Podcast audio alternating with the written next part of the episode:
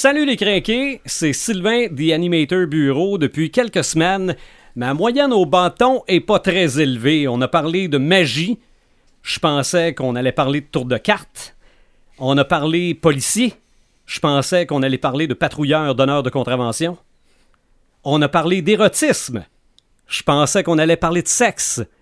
Quoique, la ligne était plutôt mince. Et au dernier épisode, on a parlé de, de cyber machin, là. OK? Mais aujourd'hui, j'ai mis un polo blanc. J'ai mis des jeans bleu pâle. J'ai mis des bas blancs. J'ai mis des souliers noirs. J'ai pas beaucoup de cheveux sur la tête.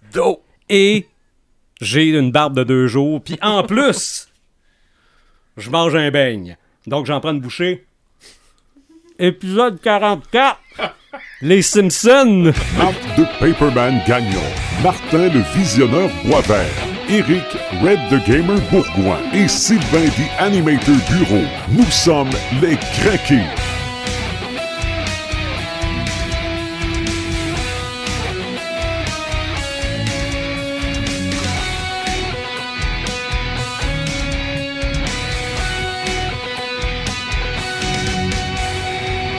J'ai même pas fini ma bouchée de beigne.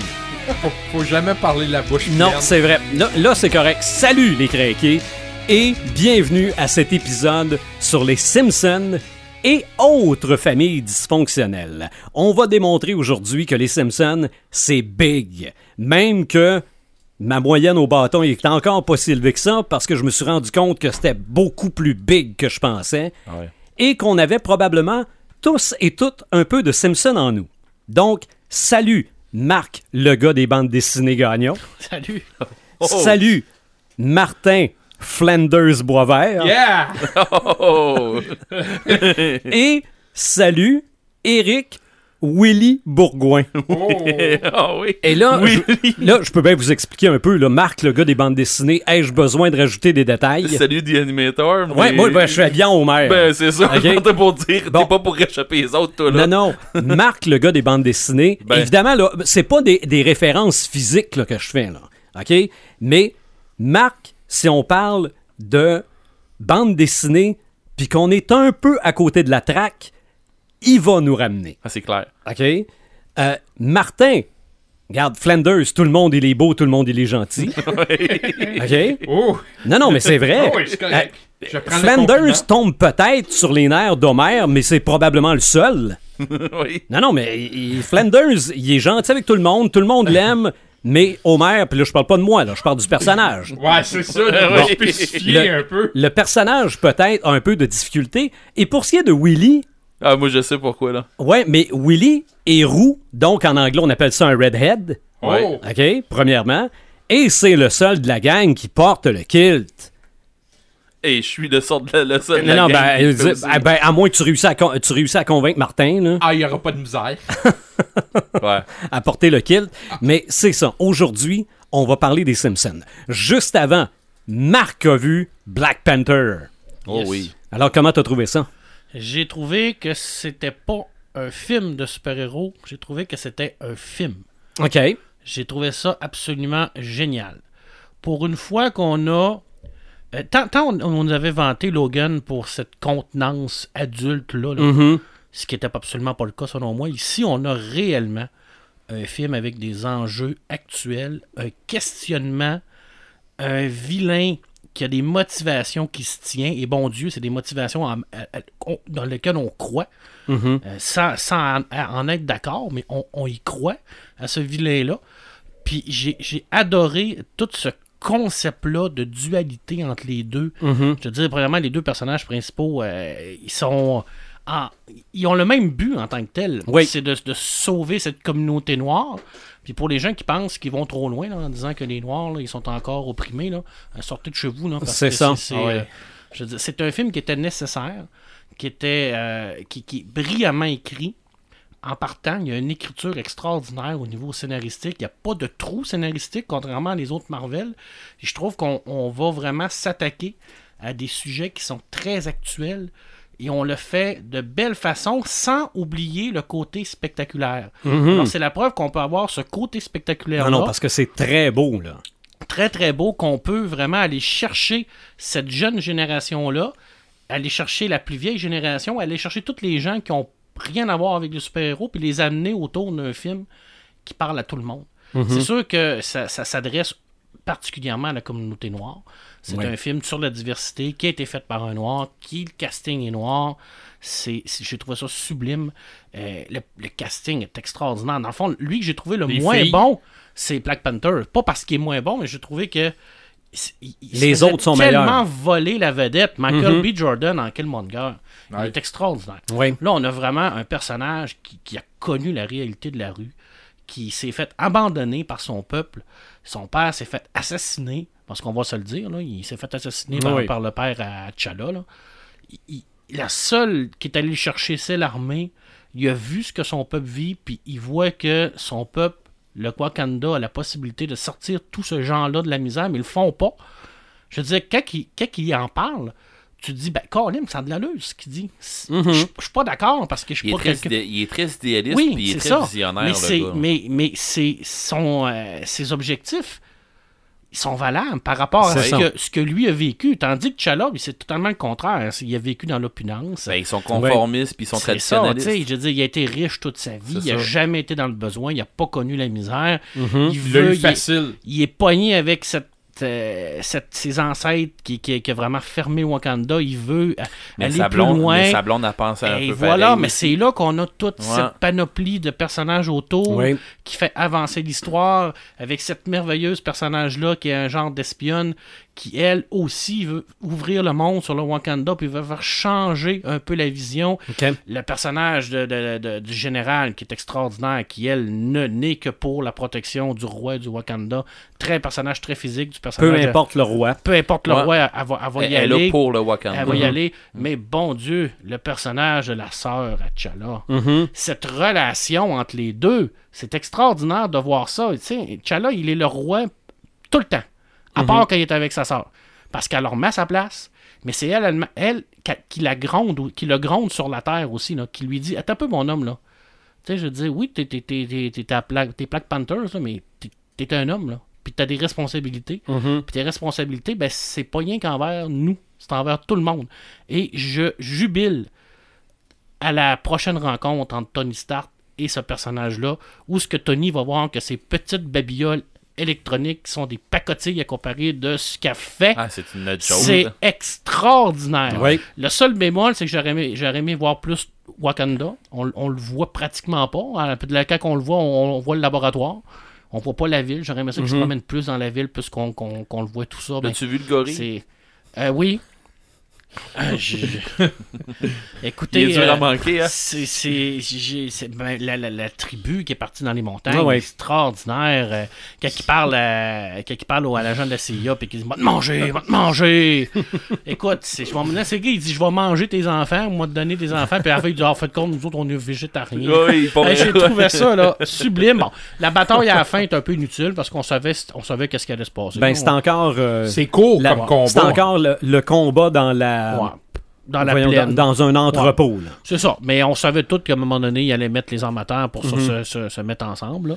Puis la mort de Killmonger, excusez-moi, les gens qui l'ont vu, qui l'ont pas vu, je m'en fous des spoils, là, mais Jala il dit, tu sais, je peux te sauver, là, puis qu'il dit non, je préfère, je préfère se couler avec les, les- les- dans le bateau avec, mais avec les esclaves que, que, que- que venir du côté de- des envahisseurs. Dans le fond, il traite T'Challa Mhm. de, de, de, de, de- de collabo total. là. Ah ouais. Même dans la mort, il respecte son, euh, ses, ses, euh, ses convictions. Mhm. C'est un rancunier. Non, c'est même pas un rancunier, c'est quelqu'un qui croit tellement à la survie de son peuple qui va. qui, qui- qui fait le. C'est un idéaliste. C'est un idéaliste, puis il se sacrifie pour ça. Écoute, pour moi, là, c'est. C'est le meilleur. Pour de MCU, là, j'ai pas vu rien qui cacote ça au niveau scénaristique. Là. Mhm. C'est- Il est pas parfait au niveau visuel, il est pas parfait au niveau. euh, euh, tu sais, il y a des petits temps morts, il y a des affaires un peu qui coulent un peu moins, mais au niveau scénaristique, là, c'est extraordinaire. Parce qu'on parle souvent que c'est des films, la MCU, c'est rien que du CGI, puis c'est. Ah, c'est pas sérieux, il y a pas de questionnement, c'est rien que du bliap, puis c'est rien que des explosions. Ben, ça, c'est pas ça, là. Je veux dire, si quelqu'un me dit qu'il a pas vu le message que les auteurs, d'ailleurs l'auteur qui, qui- qui a travaillé là-dessus travaille également pour les BD, s'il y a personne qui a vu le message que ces, gens-là voulaient passer, là, ben, arrêtez d'écouter des films, là, parce que Mhm. vous, vous ne connaissez rien. là. Je veux dire, le questionnement, moi, c'est venu me chercher.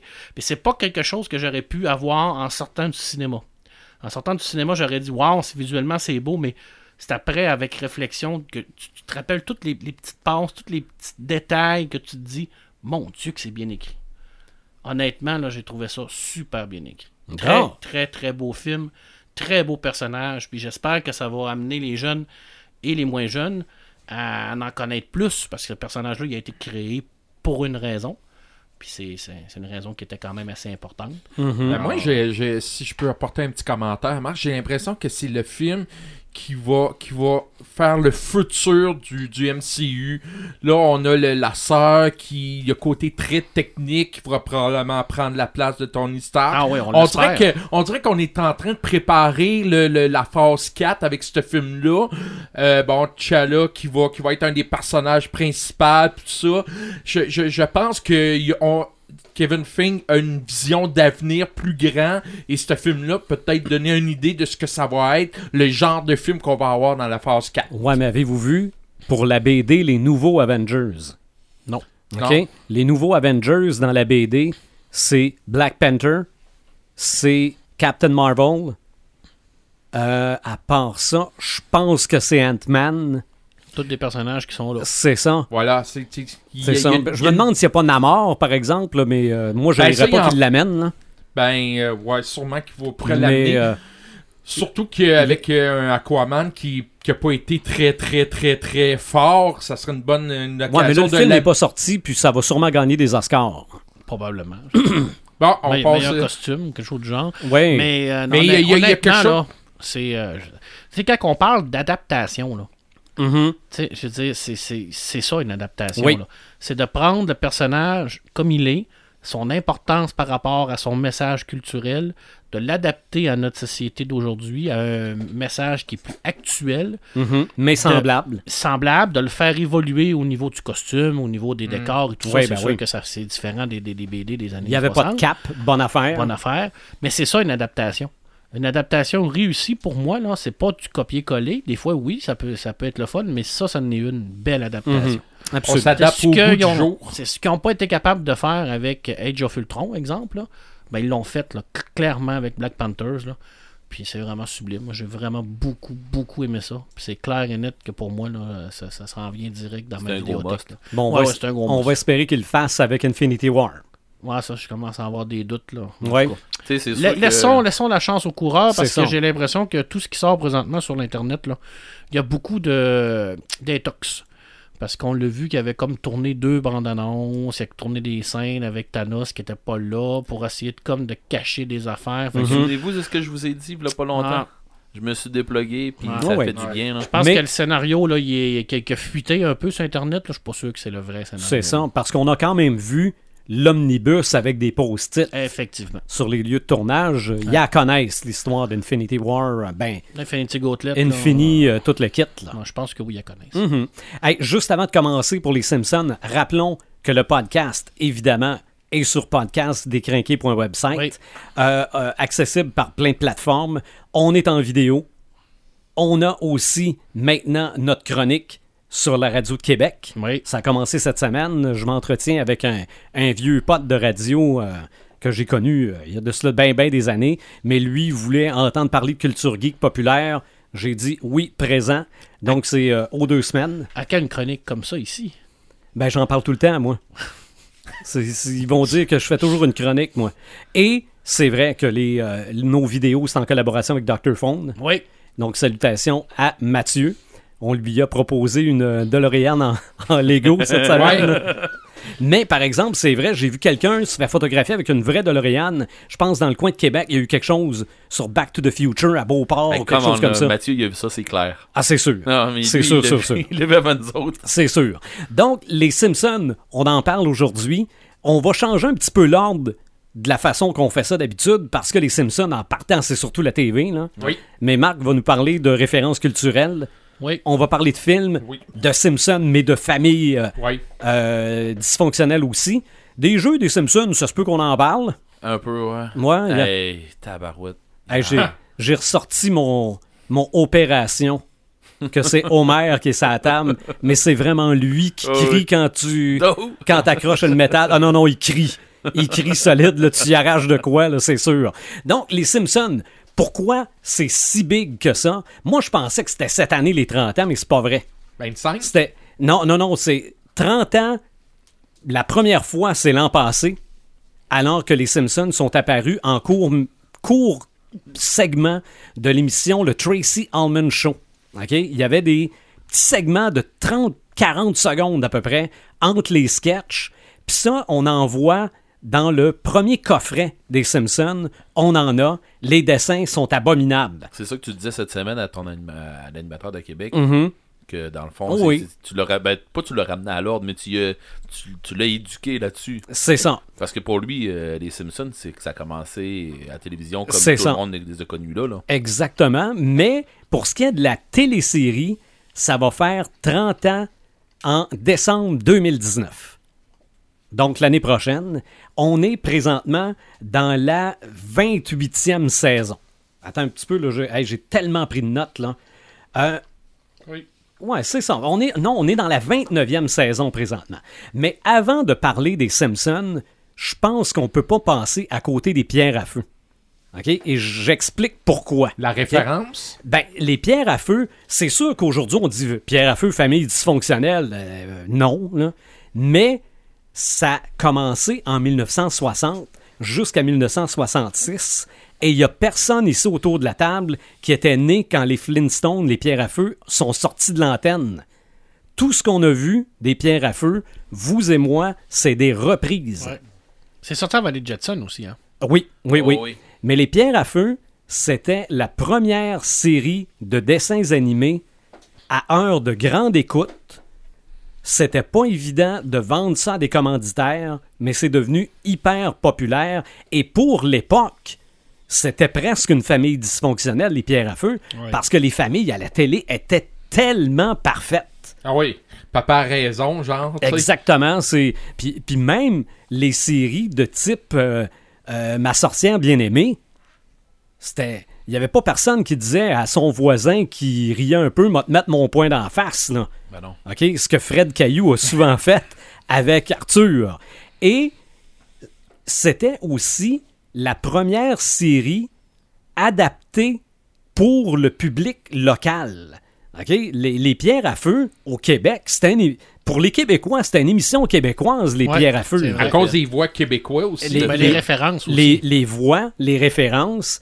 Euh, aux États-Unis, euh, si c'était, euh, je ne sais pas moi, Frank Sinatra, au Québec, c'était Jean-Pierre Ferroche là, au lieu de Jean-Pierre Ferland. On changeait les noms pour des vedettes québécoises.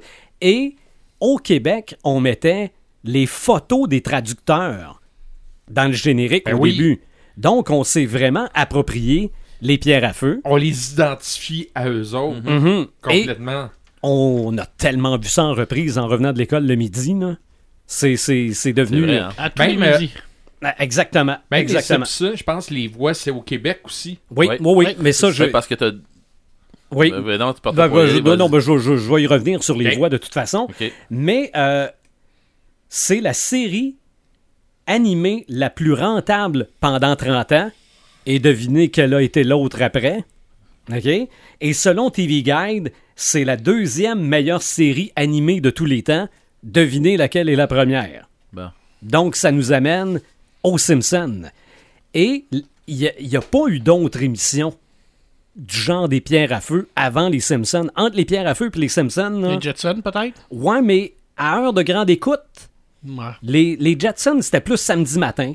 On a eu aussi la version ado des pierres à feu, alors que euh, Ouais. euh, Agathe, Agathe et Boom. étaient rendus ados. Ouais. Ça, Et- ça faisait plus, euh, plus Scooby-Doo un peu. Ouais, puis ils ont pas été chercher le même public. Non, pas du tout. Il y a eu les petits pierres à feu Ouais. aussi, où Fred et Arthur étaient vraiment des enfants. Euh, mais une série adulte pour... euh, non. avant les Simpsons, a- c'est pas arrivé. Ben, je pensais aux Coyotes, Roadrunner, Box Non, Bunny, toute cette gang-là. Ça, même à ça, ça, ça, ça date des années 40. Ouais, puis c'est pas une famille. C'est ça, Oui, Puis Même exactement. à ça, puis même à ça euh, une- des affaires qu'ils ont faites, en tout cas, à mon avis, puis tu me corri- corrige-moi si je suis dans le champ, parce que je Mhm. veux dire, euh, c'est c'est dans c'est- ton segment, c'est toi qui, qui, qui connais plus ce coin-là. Euh, le fait que ça a pogné beaucoup, c'est parce qu'ils ont été chercher. Je me souviens pas vraiment d'avoir pogné des, euh, des, des, des dessins animés qui allaient chercher euh, plusieurs euh, euh, plusieurs auditoires, Mhm. plusieurs stades d'auditoire, on va dire. Ah oui. Parce que on, on va parler des, des- Tu parlais des pierres à feu tantôt. Pierres à feu, à mon avis, à moi, oui, c'était les enfants que ça visait pas bien ben. Non. C'était beaucoup plus les personnes plus âgées un peu. Mhm. Mais les Simpsons, là, ils vont vraiment targeter partout. Ah oui, absolument. À mon avis, là. Absolument.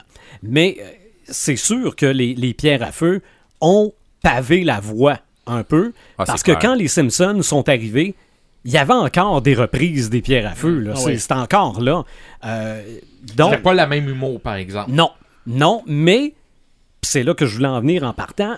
Quand c'est sorti dans les années 60, ça a fessé aussi fort socialement Ah oui. que quand les Simpsons sont sortis. Parce que quand les Simpsons sont sortis, là, Bart, c'était terrible. Que- que- quel exemple ça donnait à la jeunesse. Aujourd'hui, on trouve ça bien drôle, puis ben, euh, on le trouve bien fin, Bart, là.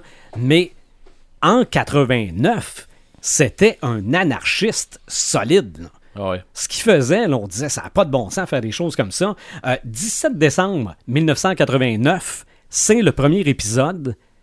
Et vous rappelez-vous quel est le premier épisode des Simpsons? Ben, moi, je dirais la gardienne. Ah ouais, c'est ce que je pensais, moi Le aussi. pilote? Non, non, non. No. La- Non, non, je... ben, ok, le pilote de. de... Le, le premier sûr- épisode des sûr Simpsons. que c'était la gardienne, moi.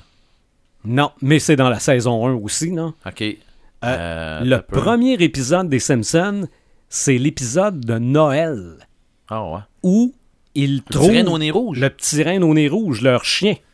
C'est Ah ouais? le premier premier épisode des Simpsons. C'est un épisode de Noël. Je les ai vus cette, la semaine passée ou cette semaine. Ils ont passé tous les deux back-à-back avec le petit reine au nez rouge et la gardienne tout de suite après. J'aurais Ok. dû allumer. Parce que, puis ils ont passé, ça passe à veille le soir Mhm. à 4h30, Ouais. 5h.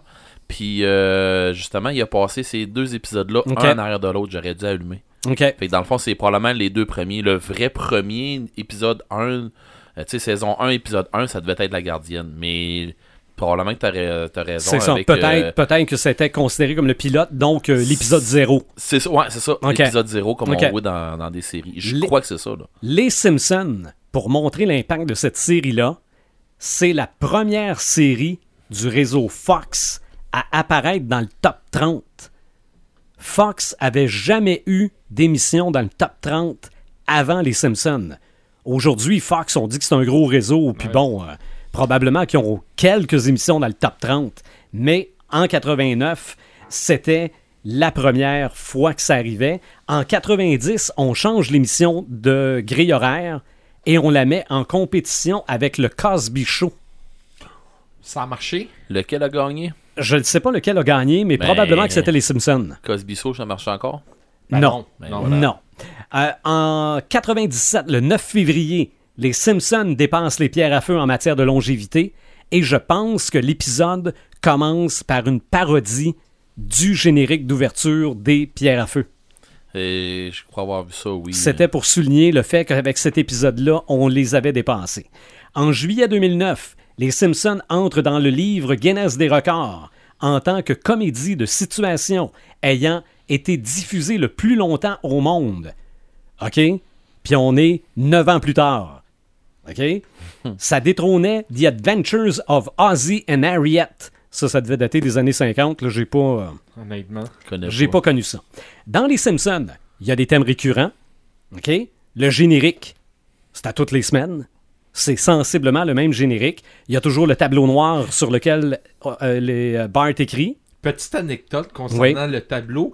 Supposément qu'il l'a changé parce qu'on voit Barr qui écrit tout le temps quelque Mhm. chose. Supposément qu'il le change de temps en temps Oui. en fonction de l'actualité. Euh, oui, pas aussi. supposément. parce qu'il faisait, c'est ça. Ça a change régulièrement. Fait que c'était. Le euh, prix, le, le prix quand il passe euh, Maggie euh, sur la caisse change. Ah, c'est ça. Les choses changent. OK. Euh, Il y en a un, c'était marqué euh, NRA, puis des affaires comme ça. Là, Ben, euh, je sais que des fois, Bart en skateboard sur la rue, c'est pas toujours le même monde qui croise. Effectivement. C'est ça. Mhm. On dirait qu'il s'adapte à l'actualité. Ouais, Oui. ça, c'est sans compter Mais- aussi des, des, des débuts spéciaux. Là. C'est ça, et ça fait pas tant d'années que le tableau noir, ce que Bart écrit est en français. C'est vrai, hein? Maintenant, ce que tu vois sur le tableau, c'est en français. Euh, évidemment, le divan à la fin du générique, il y a toujours un changement là. on sait jamais c'est quoi le punch de la fin du générique. Il y a des choses qui reviennent très souvent ou des personnages récurrents comme Sideshow Bob. OK, Sideshow Bob, il revient tout le temps, il sort de prison.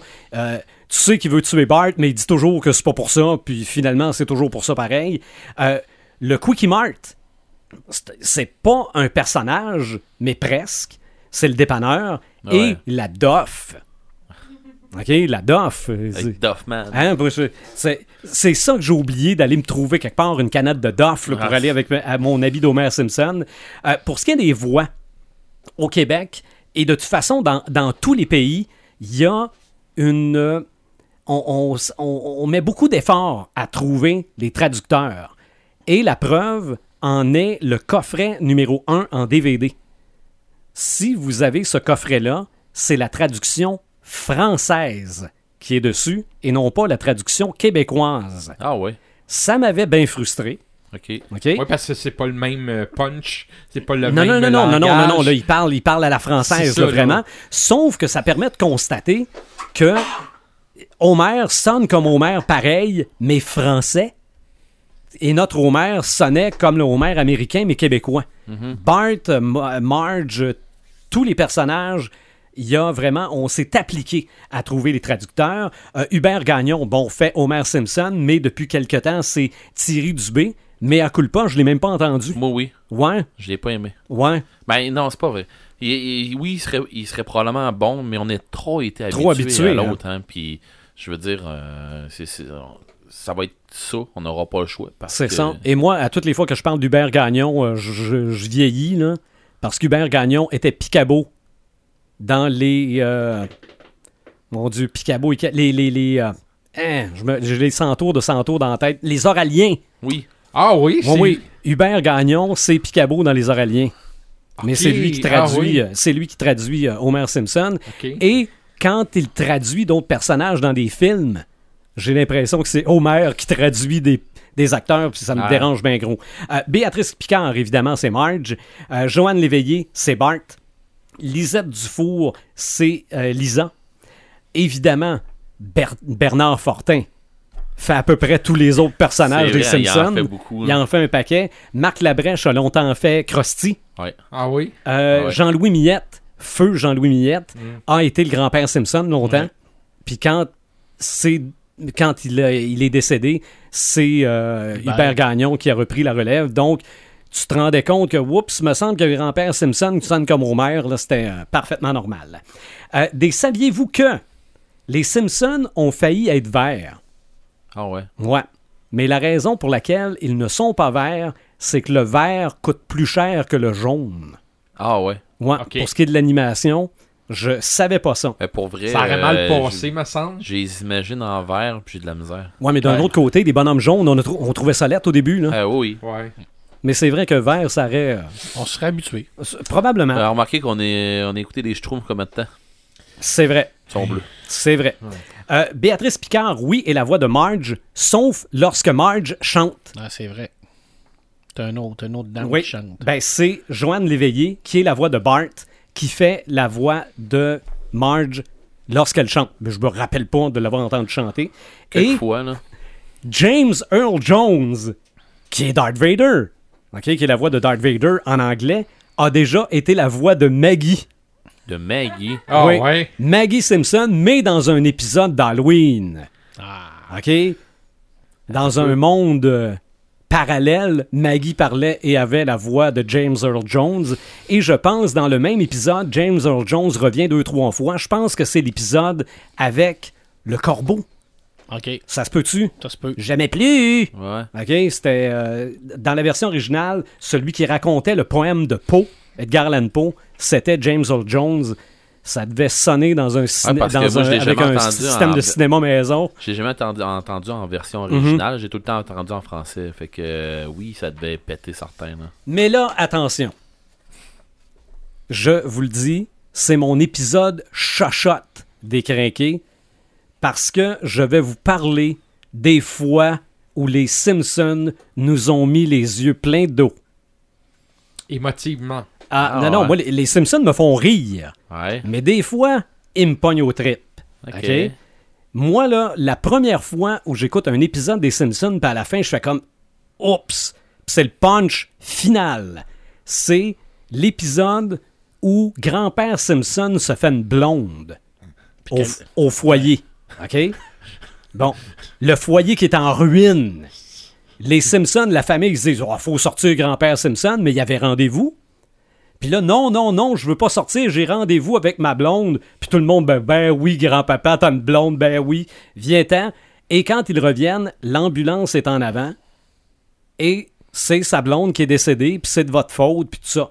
Mais il hérite de la madame, et lui dit Vous voulez que je fasse quoi avec cet argent-là? Je vais le donner à ceux qui le méritent. Après savoir acheter un petit chapeau rouge. Exactement, avec un petit, un petit lacet sur le côté. Là.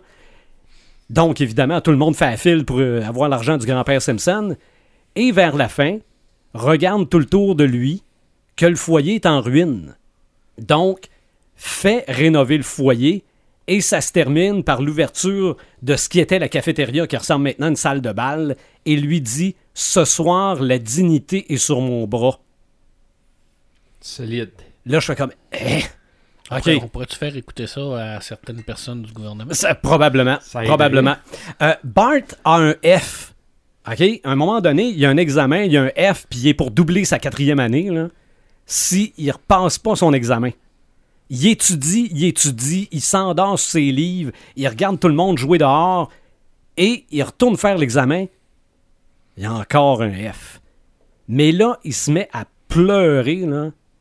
C'est à fendre l'âme. Puis là, il se met à faire plein de références. Puis le prof se rend compte que, mais c'est vrai que tu étudié, change ça pour un D, puis il est tout content, là. Ah ouais. Ça, ça, c'est c'est quelque chose qui est quand même assez poignant. Autre épisode, puis ça, c'est souvent, c'est dans les premières saisons. Homer qui s'empoisonne au fougou, Ah. Oui. qui est un poison, puis il est censé mourir le, le lendemain, là. OK? Puis là, Il finit sa dernière nuit avec Marge.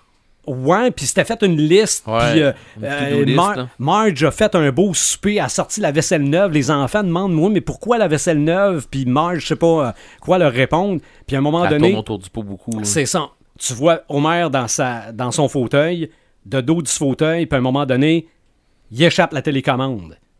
Mais là, il est-tu mort ou il s'est juste endormi? Puis le lendemain, euh, Marge arrive, il y a de la bave sur le bord de la, de la bouche, puis elle dit La bave est chaude, il est Ouais, vivant! Bon, mais tu te dis, mais c'est élevé comme, comme euh, traitement, comme sujet. Euh, aussi, le premier mot de Lisa. OK? L'épisode où il se rappelle que Lisa était tout petit bébé, puis que finalement, le premier mot qu'elle a dit, c'est Bart. Et tout le long de l'épisode, tu te rends compte que Bart et Lisa appellent Homer Homer. OK? Ils l'ont toujours appelé Homer. Et la fin de l'épisode, Homer prend Maggie, l'amène dans le lit, puis il dit J'espère que tu grandiras jamais. OK? S'en va, Maggie se lève, enlève sa suce, dit Papa. Ouais. Il n'y a personne qui l'a entendu. Là, tu moi, ça m'avait viré à l'envers. Le suppléant. Vous rappelez-vous de l'épisode du suppléant Ouais. de Lisa? Oui. OK? Ah oui. Un monsieur avec une guitare, un chapeau. Lisa est en amour Elle est en avec. amour raide, OK? là. Tu es Lisa. C'est ça. Mais justement, arrive ce qui arrive à n'importe quel prof suppléant. Le vrai prof revient. Puis elle, ouf, euh, cherche à trouver le suppléant, le trouve au train. Qu'est-ce que je vais faire sans vous? Lui il écrit un petit bout de papier. Il dit Tu liras ça quand tu te sens seul, tu sais pas où tu t'en vas. Puis à un moment donné, déplie le papier, puis c'est ça. C'est Tu es Lisa Simpson, qui est écrit sur le papier. Et aussi, deux, dernières choses. Moi, celui-là, je ne l'ai pas vu, j'ai juste vu en image. Quand l'actrice qui tenait le rôle de Mademoiselle Crabapple est décédée, ils ont retiré le personnage. Il n'y a plus de Mademoiselle Carapole dans, Les Simpsons. Et Bart, sur le tableau, marque Vous allez nous manquer, Misky. C'est- Puis là, il a l'air tout triste, mais ça passe rapidement. Troy McClure aussi, il n'existe plus. euh, Ah ouais? Parce que son personnage, est, le- lui qui le faisait est mort, puis Ok. euh, c'était un bon ami de Matt Groening, fait qu'il a décidé de vraiment enlever le, le personnage. L'acteur de tous les documentaires.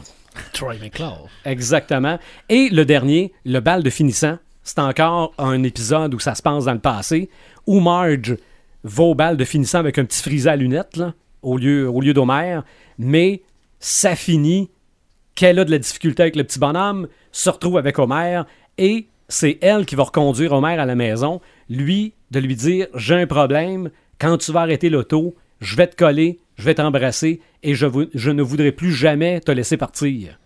OK? Et ça revient à la réalité.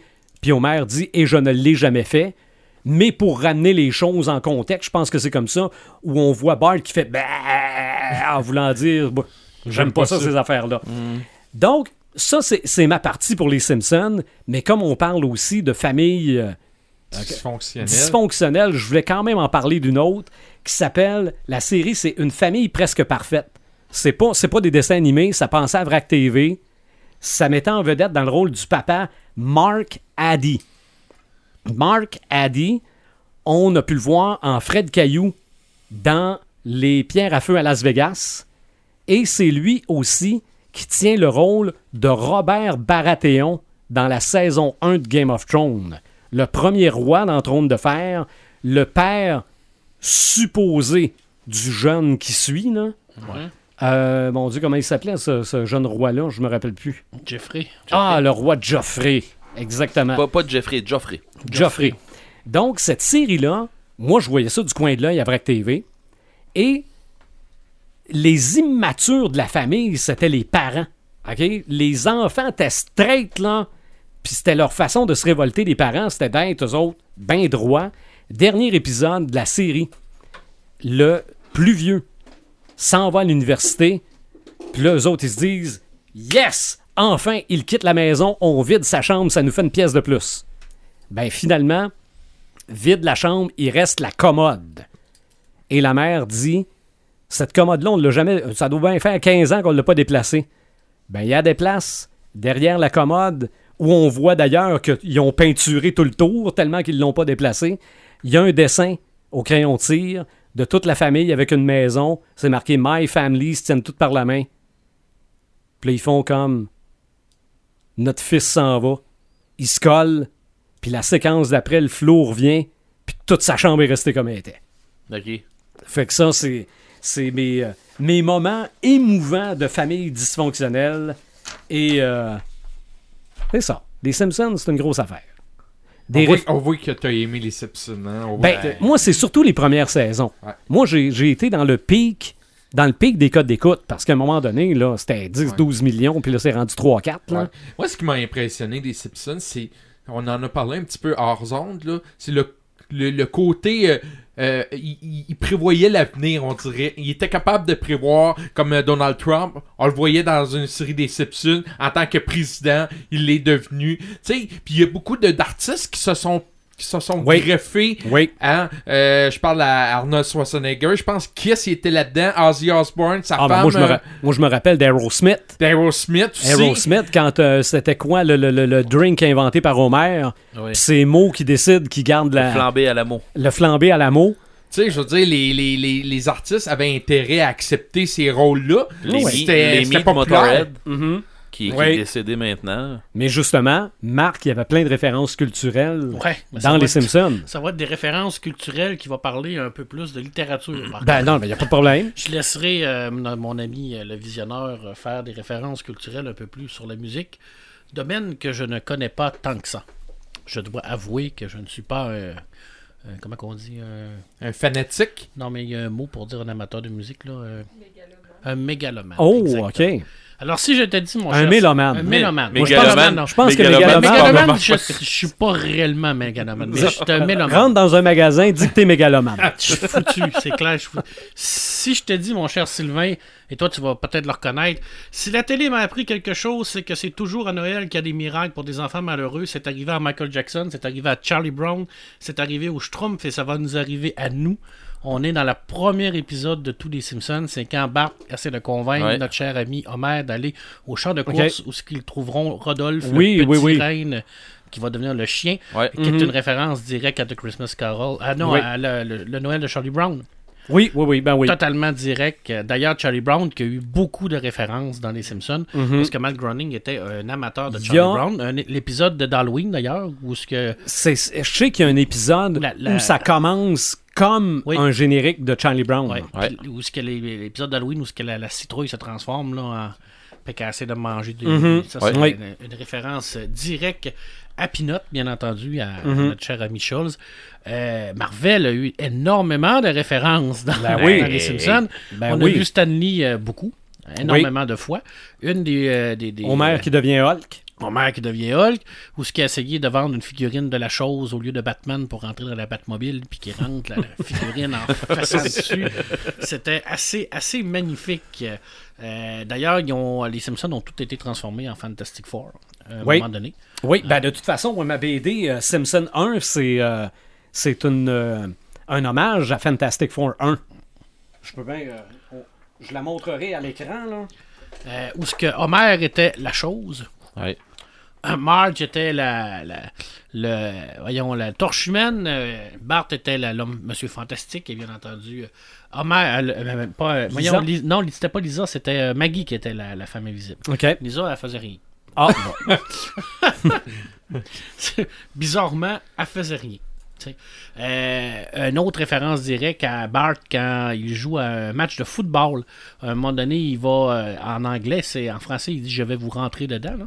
Mais dans la version anglaise, il dit clairement euh, le- la réplique typique de la chose time. à Clobbering Time. Mhm. Une autre référence directement à notre cher euh. Littérature, Mhm. euh, Marvel, euh, euh, il y a eu beaucoup de références aussi cinématographiques, rapport avec la littérature. On n'a rien qu'à se rappeler de la bagarre des Bruns contre UPS. Quand euh, les. euh, les voyons, quand, voyons, quand c'est Hobart et Lisa qui se font un grand château avec les, les cartons.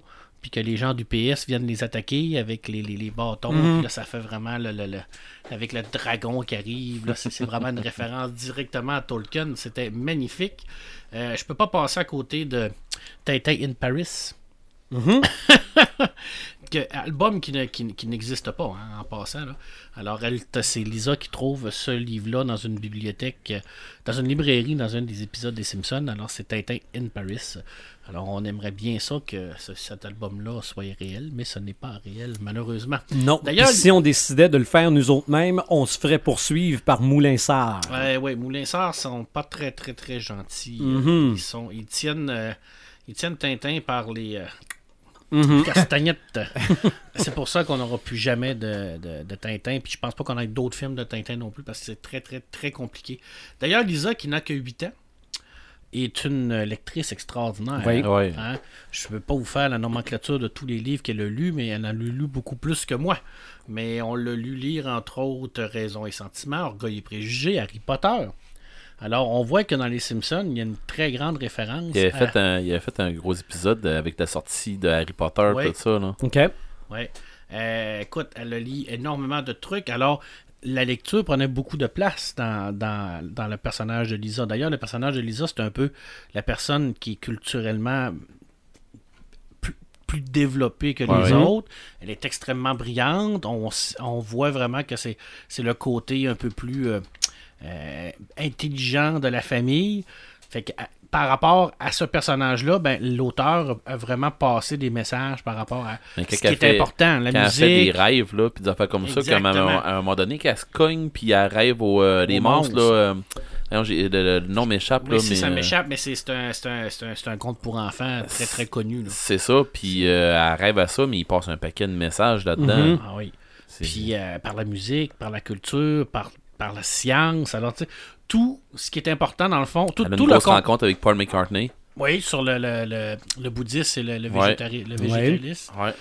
Non. Tous les. euh, tout, dans le fond, tout ce que Bart faisait de mal, ou ce qu'on disait toujours que mon Dieu, Bart, c'est, tombé une mauvaise Mhm. influence, ben, on, tout, le contraire, c'était Lisa. On, aurait pu dire, mon Oui. Dieu, Lisa, c'est tellement une belle référence. Alors, c'était en contradiction tout le temps. Il y avait toujours ce dilemme-là entre ces deux personnages-là. Mhm. Ça, c'était sublime. Sur, ben, en tout cas, pour moi, c'était sublime. Euh, je passe euh, rapidement sur euh, plusieurs films qui ont passé dedans. Je pense que tu vas peut-être en parler, mais on a eu le Roi Lion, des références du Roi Lion, des références à Rocky, à Robocop. Écoute, il y en a énormément. C'est il y a énormément de trucs qui sont passés dans les Simpsons.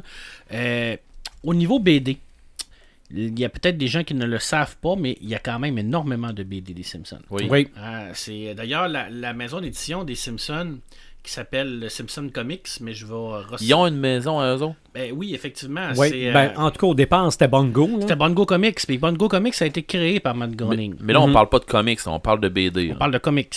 Oui, Ok, mais- vraiment, là, que- vraiment, comme mais- tu mais- l'avais, là. Mais parce que des comics comme En Sylvain papier, avait comme c'est ça. Exactement. Ça, c'est. Bongo. Bongo. Edition qui a été créé par Matt Groening. Ok, puis moi, je te parlais de l'autre, là, euh, des, des- des- je veux dire, des. BD comme une BD européenne. Ouais, là. là, ça, c'est ça, c'est, Jungle. Ok, parce Ça, c'est la version de- française, effectivement. Mais c'est des recueils, des BD. C'est des recueils des BD qui ont été traduits. Ok. Alors, et puis, euh, non, ça n'est pas, euh, ça n'est pas fait à la va-vite, euh, et puis ça n'est pas fait non plus euh, euh, pour euh, profiter du, du moment présent. C'est ça, Euh, puis c'est pas la version papier des C'est épisodes. pas la plus. version papier des épisodes non plus.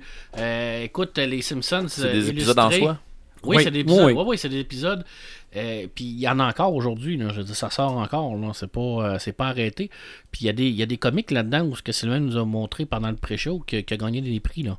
Comme Radioactive Man, ça a gagné le prix Eisner. Le prix Eisner, c'est la, la plus grosse ré- récompense que les comics américains ont. Alors, euh, c'est pas des, des, des, des- des prix de pacotille. C'est les gens qui ont fait ces BD-là. Ils ont vraiment continué. Ben, c'est la continuité de la série, mais en Mhm. papier.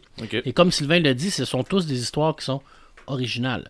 Alors, c'est ils n'ont pas recopié, à part Radioactive qu'on voit dans, la, dans, dans le film, ça. mais on le voit pas au complet, son histoire. Non. T'sais, on le voit un petit peu, mais là, on a vraiment tout l'historique de, ce personnage-là, qui est un personnage secondaire, dans une série qui est repris dans un comic, c'est quand même bien. Et ça a eu énormément de succès, et ça a encore de succès. Puis oui, tu as raison, les albums en français, c'est aux éditions de John comme Sylvain le dit. On a repris tous les comics, on les a traduits, on en a fait des albums.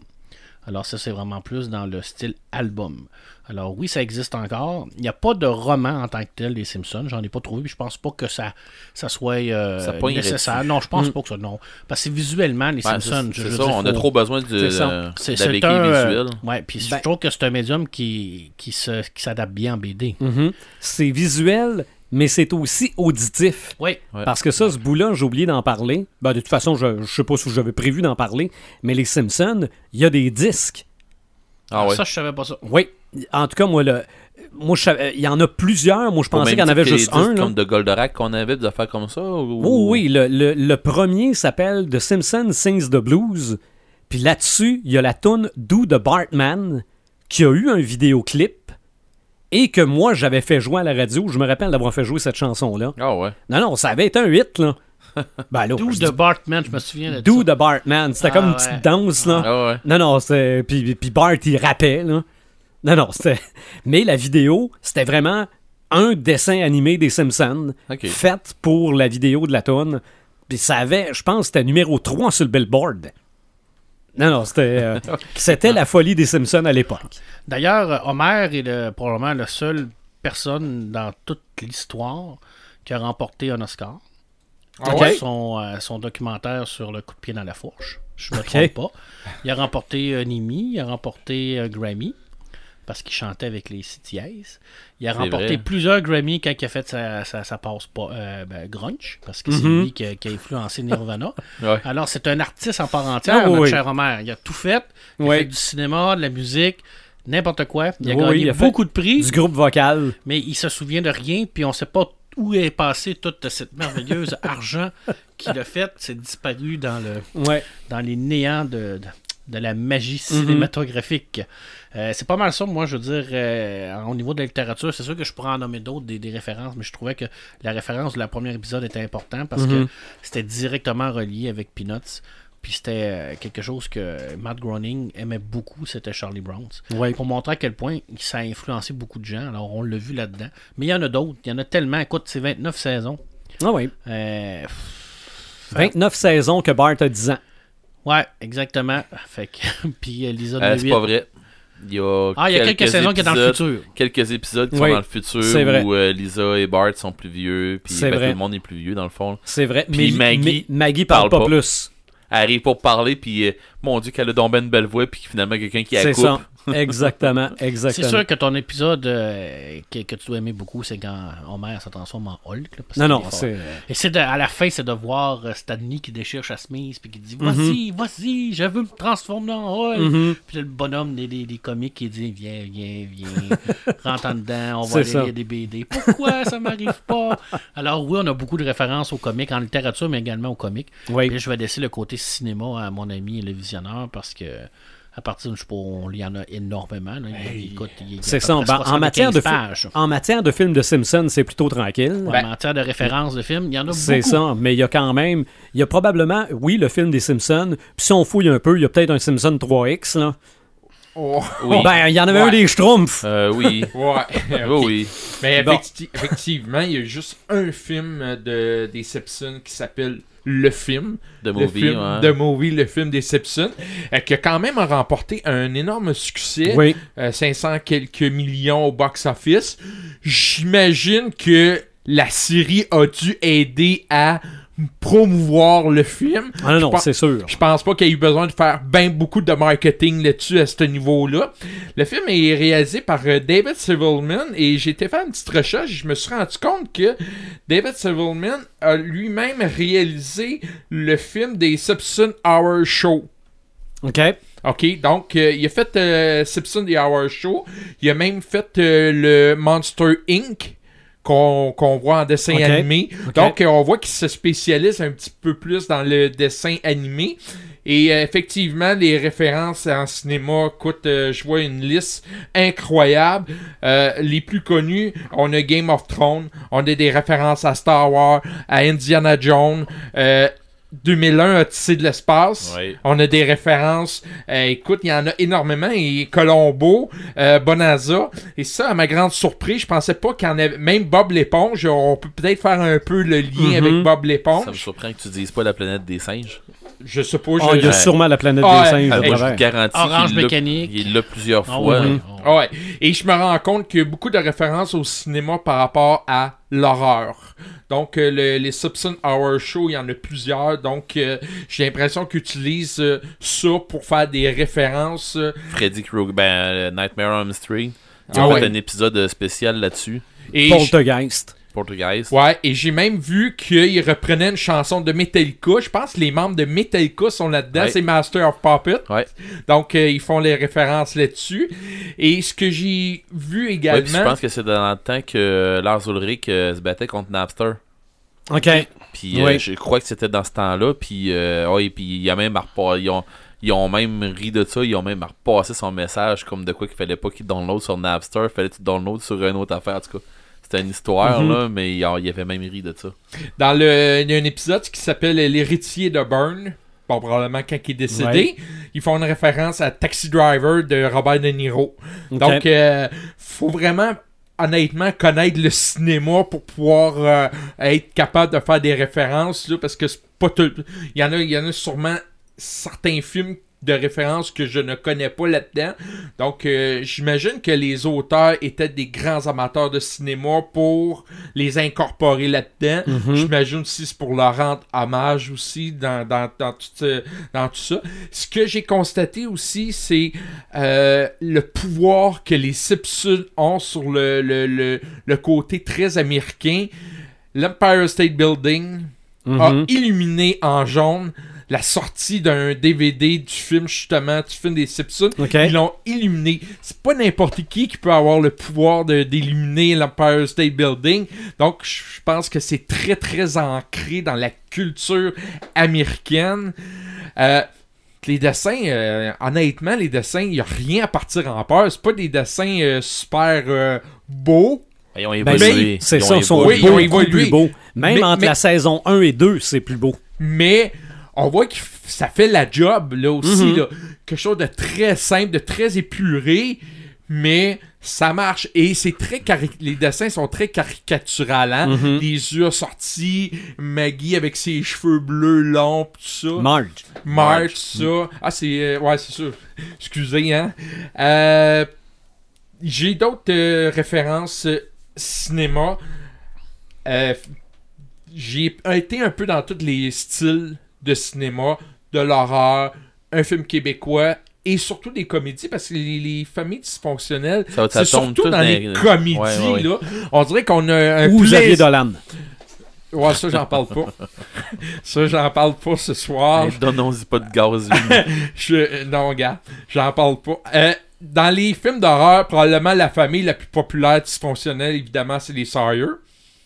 Dont euh, Massacre à la tronçonneuse. Oui, oui, Écoute- oui, c'est assez, hein. Écoute, tu peux pas avoir plus dysfonctionnel que cette famille-là qui arrache la peau, qui se font des masques, utilise les os pour faire des meubles, pis tout ça. Euh, Allez-y avec le, le film culte de, de Toby Hopper.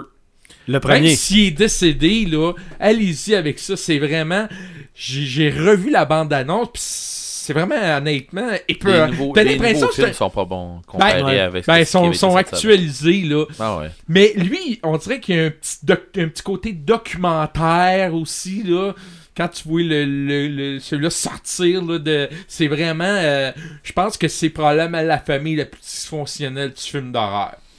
Dans, les, dans le film québécois, moi, j'irais honnêtement avec les beaux lieux de, du film Crazy, Réalisé par Jean-Marc Vallée qui nous avait donné Dallas Buyer Club. Et ce qui est intéressant avec ce film-là, c'est qu'on a un père qui veut absolument que ses enfants deviennent des sportifs puis que ça boit de la bière. Puis t'en as un qui est Marc-André Gondin, qui lui préfère se maquiller, écouter du David Bowie, euh, du Pink Floyd, et là ça marche pas entre le père et lui, et la mère qui est tout le temps entre les deux à essayer de se séparer. Lui, euh, ça fait vraiment euh, à part un petit peu, là, il aime pas ça. J'ai euh, aussi, ben là je vais peut-être vous surprendre un petit peu, la famille McDonough, Arizona Junior. Oh, connais pas. Le, le titre me dit de quoi, là, mais j'ai pas vu Ben, le film. Arizona Hein, t'as Junior, pas vu oui. Arizona Junior? Honnêtement, c'était avec Nicolas Cage dans le temps qui était bon. OK. Dans le temps qui était C'est pour bon. ça que ça me surprend que tu jases de ça. mais non, bon. mais, non, mais c'est- c'est- c'était c'était un bon film là, pour une famille. Écoute, il a rien de pire que avoir la policière qui tombe en amour avec le voleur qui est Nicolas Cage, puis qui vole des enfants, ils sont pas capables d'avoir des enfants. Lui, il se met à voler un, un enfant d'une- d'une d'une famille qui a eu des, des quintuples. Et là, il arrive toutes sortes de, de- d'événements, puis il est obligé de commettre des vols pour avoir euh, des couches, puis tout ça. Donc, euh, je trouvais ça intéressant comme film à cette époque-là. En tout cas, c'est dysfonctionnel. Je, je le conseille. L'autre film, évidemment, si on y va avec les Adams, Ah, la, famille, Adams. Adams, Oui. pourquoi pas, avec la version de Steven Sonderberg. Hein? Mhm. Euh, la, la, la, la, la mère, puis euh, le. Comment qu'elle s'appelle donc euh, La mère, c'est la. L'actrice c'est Angelica Hudson. Mhm. Euh, L'autre acteur, je sais pas, mais ces deux-là sont très, très, très amoureux. Oui. Hein, sont très intenses dans leur amour. C'est quasiment euh, caricatural. Mais tu vois les enfants à côté qu'eux autres, eux autres, ils s'en foutent carrément, qui commettent des crimes, des meurtres, qui veulent que le monde meure. Euh, les autres aussi. Ben oui, non, mais c'est ça. La main aussi qui, qui est dysfonctionnelle carrément, ça aussi. Donc, euh, oui, effectivement, je pense que c'est. Mais ça me donne vraiment le goût de revoir. Morticia Adams. Voilà, c'est là, c'est ça. Je suis en train de, vouloir le taper pour aller le chercher, puis finalement, je l'ai. euh, Ça, ça t'est revenu. Ouais. Euh, donc ça, ça vient de la série originale des Adams qu'il y avait eu à l'époque. Et je me suis rendu compte qu'ils ont quand même conservé pas mal ce qui se faisait à cette époque-là. Ils n'ont pas trop voulu changer. Donc, euh, une autre famille dysfonctionnelle. Son le père, c'était Gomez. Euh, oui, puis t'avais celui-là qui faisait euh, euh, celui-là dans euh, euh, euh, Retour dans le futur. C'est Doc. Brown, C'était Ah le même acteur qui le faisait même le show. acteur là. qui fait le show. Ouais, ben lui, c'était euh, l'oncle, l'oncle fétide. Oui, euh, Oui, Fester. oui, oui. Oui, puis lui, il était... Non, Ah, il était ben, en anglais, c'est Uncle Fester, là. C'est ça. Ouais. Euh, les Burnham, ça vous dit quelque chose, les Burnham? Euh, Non. Donne-moi plus de détails. American Beauty? Oh, Ouf. OK. Non. Ok, ça c'est avec. euh, Ben oui, je sais c'est quoi là, mais. Ok. Ben, en fait, en fait, on a une, fa- on, on a une famille qui va rejoindre peut-être les familles aujourd'hui. Euh, euh, la fille qui, la, la femme qui est plus en amour avec son mari, elle trompe avec un, un gars plus vieux qu'elle. Lui, il trompe sa femme avec une plus jeune qu'elle, qui est l'ami de sa fille. Lui, il décide de s'entraîner pour avoir l'air, euh, c'était avec Kevin Spacey. Donc, euh, lui, il essaie d'avoir l'air euh, euh, plus jeune, ça marche pas. Ça fait penser un peu au film euh, euh, de Michael Douglas, euh, le- le- La Rose. OK. Je sais pas si. Dit quelque chose? Euh, en tout cas, je vais essayer de le retrouver. Ça fait penser au Mais moi, la, la fameuse séquence où il essaie de reprendre un peu avec sa femme, puis elle dit Oh non, on va. On, faisant attention au divan, puis il dit On s'en foutu de ton. de C'est- divan, là. Ah non, ça, ça, je l'avais trouvé. euh, c'était bon, ça. J'ai hâte de voir, j'ai deux références, moi, qui, qui me ben là, en reste- suite. J'ai hâte de voir deux Ben, il m'en références. reste une référence aussi. C'est les, euh, la famille, euh, les euh, Tenenbaum. Non. Ça te dit rien. Hey, écoute ça là-dedans. T'as une belle brochette d'acteurs. T'as Gene Hackman, t'as Beth Settler, t'as Owen Luke Wilson, t'as euh, Angelica Hudson que je parlais tantôt dans la famille Adam. Et ce qui est intéressant de cette famille-là, c'est qu'au début, c'est une famille très unie. Et là, il arrive que un trompe l'autre, un se suicide, un fait ci, un fait ça. Et là, ça éloigne la famille. Et le père, qui est Gene Hackman, fait à croire qu'il lui reste six mois à vivre pour ramener cette famille-là, pour essayer de réunir cette famille-là, pour que ça fonctionne bien. Et on, on- on a vraiment euh, une époque, là, euh, à cette époque-là, Ben Settler, il y avait deux fils habillés pareil comme son père en Adidas. T'avais le jeune qui était un brillant génie de la finance avec sa cravate. Donc c'était de l'humour un peu euh, un peu spécial. Euh, mais euh, c'est intéressant. Je, je le conseille fortement. Sinon, j'aurais pu en rajouter d'autres, là, mais je voulais m'arrêter à ça un petit peu. Là. Dans les, dans les références que je pensais t'allais sortir, ben, que, Ben- que moi qui m'ont venu tout de suite, là, en parlant de famille dysfonctionnelle, tout ça, euh, il y a un film que moi j'ai beaucoup aimé, puis bien qu'il repasse, je l'écoute, là. C'est euh, Bienvenue à Pleasantville. Oui! Toutes les familles sont toutes des familles exemplaires jusqu'à temps qu'à un moment donné, il y ait du monde qui s'ouvre les yeux, là. OK. Fait que ça, j'avais trouvé ça euh, le fun. Tu sais, c'était des, des familles modèles, là, comme on parlait tantôt. Oui. Tu disais, papa a raison. C'est pour ça que j'étais sûr que t'allais me sortir ça. C'est Toby Maguire Ben, c'est avec ça. Reese Witherspoon. C'est ça. Fait que euh, moi, j'ai. Ça commence en noir et blanc, Ouais. puis ça termine tranquillement Ouais. en couleur. Ouais, c'est ça. spécial. Euh, puis la famille dysfonctionnelle, que ça, je comprends pas pourquoi t'as pas parlé de ça. Ben, c'est probablement c'est Ying, tu y as juste pas pensé. Ils ont sorti cinq films, je crois. Euh, si je te dis, euh, je peux même pas te dire ça de même, tu vas savoir tout de suite Chevy Chase. Ah! Les Griswold. Ben oui, les Ben, Griswold. Ça, les Griswold, là, excuse-moi, là, mais c'est les Simpsons en, Ouais, ouais. en pas dessin animé. C'est Uh-huh. carrément ça. Je l'ai pas vu, donc probablement que je. Bonjour les vacances 1, Bonjour les vacances 2, Le sapin des Le boules. sapin des boules. Ouais, ça, je l'ai Euh, entendu parler, là, mais honnêtement, j'aurais ils ont pas sorti pensé. Le remake, c'est pas un remake en passant. C'est Ben, le suite. fils, ouais. C'est le fils, il arrive à peu près les mêmes affaires en Mhm. pire.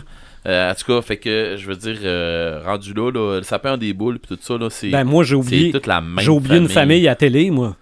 Ah ouais? Les parés. Ben ah oui. mon dieu, oui. hein. Québécois, C'est ça. assez dysfonctionnel à ton goût. Papa, ça. maman. Ah oui. Ah ouais. Ma- maman ressemble pas mal à un gars. Il y avait, il y avait une famille que je voulais mettre, mais finalement, c'était pas une famille dysfonctionnelle, c'est plus une famille éclatée. Vous me direz si vous êtes d'accord. Les Skywalker dans le- la, la guerre des étoiles. Non, je mettrais pas que ça là-dedans. c'est ça- pas ça une a famille, non, ça a euh, pas rapport avec famille Ils n'ont jamais c'est- été une famille. C'est ça, ça a jamais été une famille. Ben, c'est ça, c'est pour ça que Mhm. je l'ai retiré, mais ça avait été mentionné à quelques places, là, puis je me dis. Ben, selon moi, selon moi, tu m'aimes. En tout cas, ça. Non, non, ben, je. Ils n'ont jamais mangé les quatre ensemble. Non, mais non. Ouais, c'est vrai. C'est vrai. Celui-là que je parlais tantôt avec Michael Douglas, c'est la guerre des roses. OK. OK, Ah. là, c'était un couple dysfonctionnel. Ouais, là, ça marchait pas, là. Bon, on avait Mais ça, une- c'est-tu. Il essaie de divorcer, puis c'est Yes. Danny DeVito qui est l'avocat. Oui, ça? oui, c'est ça. Puis là, ça finit que ça, ça finit en bataille. Ah non, non, là, en ça guerre détruit la maison, Ça là. détruit, se détruit, puis c'est Danny DeVito qui ramasse toute la cash, lui. fait que c'était c'était pas mal ça. Dans le Oui. cinéma, j'aurais pu en mettre d'autres, là. Oui. Euh, surtout que genre, on aurait pu avoir le South Park, on aurait pu Family Guy, Oui. on aurait pu avoir les dessins animés aussi, mais je voulais y aller avec... American Dad, ben oui, ben oui. Ouais, c'est ça. Fait que j'ai pas, j'ai été avec les Simpsons vu que c'était notre sujet là. Mhm. Hors sujet, j'ai comme je viens comme d'avoir une vision d'un Thanksgiving dans la famille Skywalker avec Dark Vador qui coupe la dinde avec le sable laser.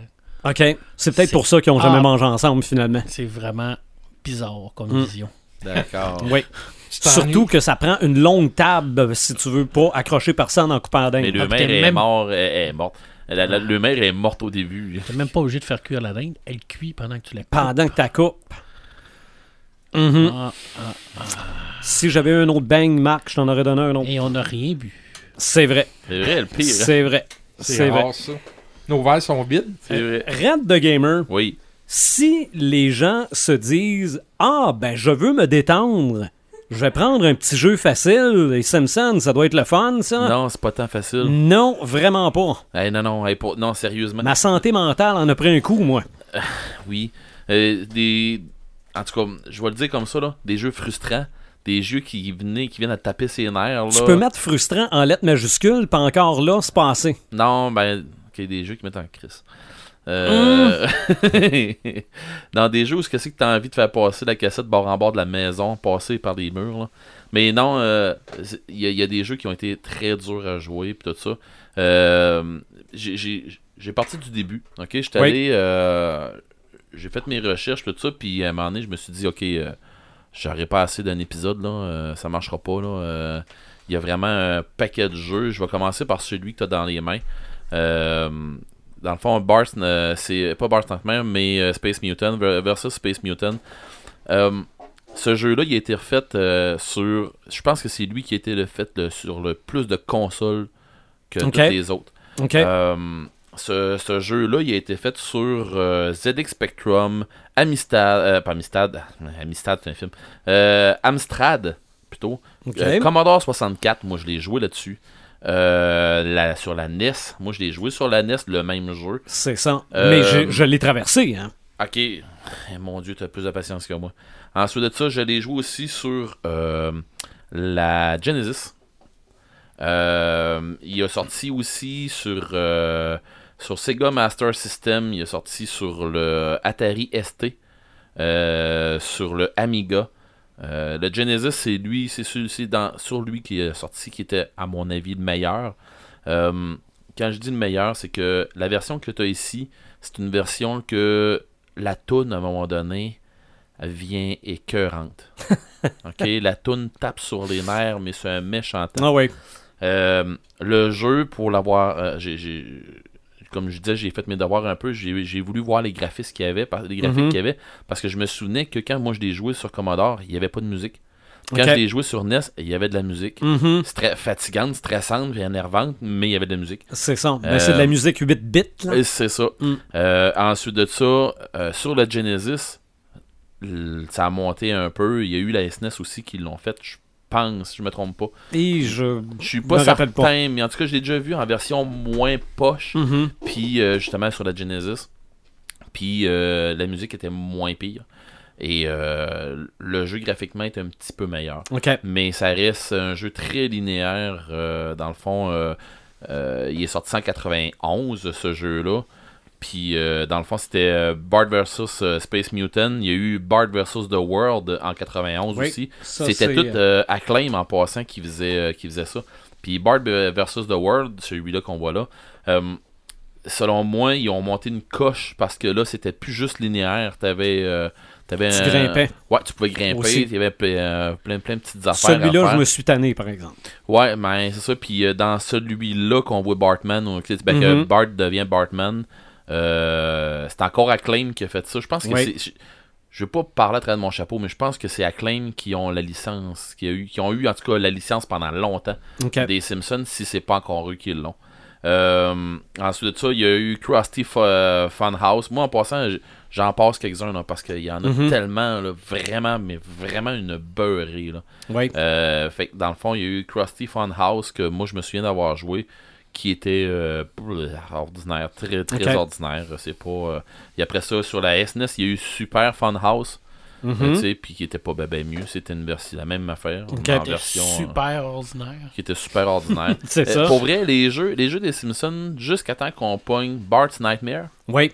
En 92. Mais moi, il faut que je t'en parle d'un vite vite avant. là. Vas-y. C'est celui sur le Game Boy. Le Oui. premier, là, je... Ben, je l'avais pas sorti parce que moi, je l'ai pas joué, lui. C'est Fait ça. que je voulais pas en parler, mais vas-y. mais Ben, je t'explique ça vite Bon, on vite. est là. Euh, Bart, Bart Simpson Escape from Camp Deadly. Ouais. OK? Le jeu, t'as un, une vie avec. Tu peux être touché trois fois. Ok. Et si tu meurs, tu recommences au début. Arc. Donc, pour faire le jeu au complet, faut que tu le fasses d'une traite. Arc. OK? C'est un. T'as-tu des saves au dedans? Non, non, rien.